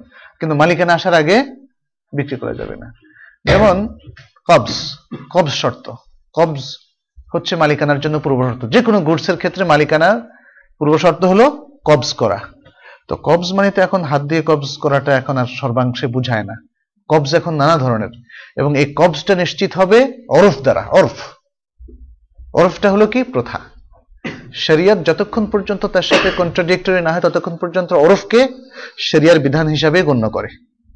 হ্যাঁ এই জন্য একটা মূলনীতি আছে আল আয়াদাতু মুহাক্কামা। আল আয়াদাতু মুহাক্কামা। আদাত বা সামাজিক প্রথা, এটা একটা দৃঢ়ভাবে রেকমেন্ডেড বিষয়। দৃঢ়ভাবে রেকমেন্ডেড বিষয়। ছোট্ট একটা ম্যাগজিম হিসাবে বা রোল হিসাবে এটাকে বলা হয়েছে, কিন্তু এটার কিছু শর্ত আছে। এর মধ্যে এক অন্যতম শর্ত হচ্ছে এটা কোরআন এবং সুন্নার কোন নস, টেক্সট এবং মাকাসিদে শরিয়ার বিপরীত হতে পারবে না। কোরআন, সুন্না এবং মাকাসিদে শরিয়ার সাথে কন্ট্রাডিক্টরি হতে পারবে না। তাহলে যে কোনো দ্রব্য যদি কারও মালিকানায় আসে, কবজের মাধ্যমে এবং কবজটা হচ্ছে প্রথাগতভাবে হয়ে থাকে তাহলে তারপরের মুহূর্ত থেকে তিনি সেটাকে বিক্রি করতে পারবেন। অংশীদারি ব্যবসায় যদি কোনো অংশীদার সুদের বিনিময়ে অর্থ আনে, তার সাথে কি ব্যবসা করা যাবে? না। আপনি যখন জানবেন হারাম ইনকামের মাধ্যমে আপনার সাথে লগ্নি করা হচ্ছে, বিনিয়োগ করা হচ্ছে, আপনি করবেন না। কারণ সুদ তো চুরির চাইতেও ভয়ঙ্কর। সুদ কিন্তু চুরির চুরির চাইতেও ভয়ঙ্কর। তো চুরির মাল যদি বলে যে, ভাই, আমি তো দুই লাখ টাকা চুরি করে এনেছি, আপনার সাথে ব্যবসা করতে চাই, আপনার মাল বৈধ, আমারটা অবৈধ, দুটো মিলে মোটামুটি বৈধ হয়ে যেতে পারে। তাহলে হবে না। বরং মজার ব্যাপার কি জানেন? এক ডেকচি পানির মধ্যে একটু ময়লা ছেড়ে দেন। জানার পরে কেউ কিন্তু খাবে না। তো একটু অবৈধ কিন্তু পুরোটাকেই মানে অবৈধ করে দেয়। যদিও সিংহভাগ বৈধ। ঠিক তেমনি ইনকামের মধ্যেও একটু অবৈধ পুরোটাকে নষ্ট করে দেয়। অতএব কোনো ধরনের কোনো কম্প্রোমাইজ করা যাবে না এখানে। একদম। এভাবে চেষ্টা করলে আস্তে আস্তে আমাদের মধ্যে সংশোধন আসবে। অংশীদারি ব্যবসায় হ্যাঁ, এটা তো বলেছি। ব্যবসা শুরু করার প্রাথমিক খরচের পর এমনটি যদি জানা যায় তাহলে করণীয় কি? ও আচ্ছা। হ্যাঁ জানার পরে যদি এখন আর কি করা? তাহলে আপনি ওখান থেকে সুইচ করার চেষ্টা করবেন। সুইচ না করার আগ পর্যন্ত নিজের টাকা, যেহেতু আপনার একটা অংশ তো হালাল, অতএব ওই অংশ থেকে যে ইনকামটা আসবে সেটাও আপনার জন্য হালাল হবে, যেহেতু আপনি জানতেন না। এই জন্য আল্লাহ তালা আপনার যে প্রাথমিকভাবে ভুলটা হয়ে গিয়েছে, অনিচ্ছা সত্ত্বেও সেটাকে আল্লাহ তালা ক্ষমা করবেন। কিন্তু খুব দ্রুত এই হারাম থেকে আপনাকে সুইচ করতে হবে। কৃষি শেষ প্রশ্নটা দিয়ে দেয় হ্যাঁ? কৃষি কি? খেতে কীটনাশকের ব্যবহার কি? সেই কৃষি পণ্যকে শরীয়ত হারাম করে? লিমিটটা কোথায়? কীটনাশককে ধ্বংস করা মানে এটা কিন্তু শরীরতে নিষিদ্ধ না। মানে সরি কীটনাশককে ধ্বংস আবার কি? কীটকে ধ্বংস করা। মানে কীটনাশক ব্যবহার করা এটা নিষিদ্ধ নয়। কারণ হলো আদানটা শেষ হোক।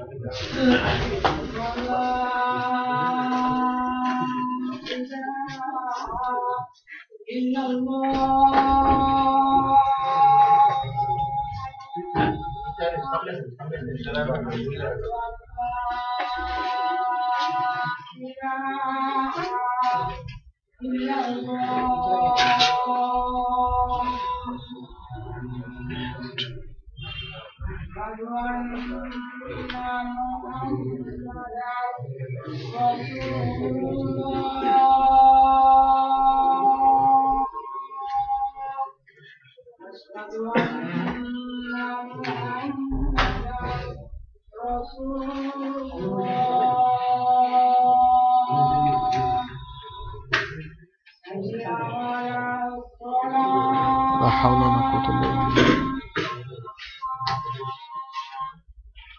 لا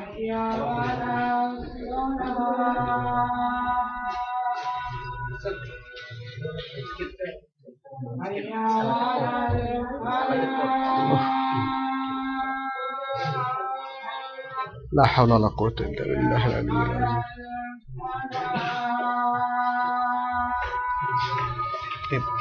রেখে দেন নাকি? পরে রেখে দেন বাকি অংশটা পরে দিব আর আজকে যেটা নিয়েছি Gracias.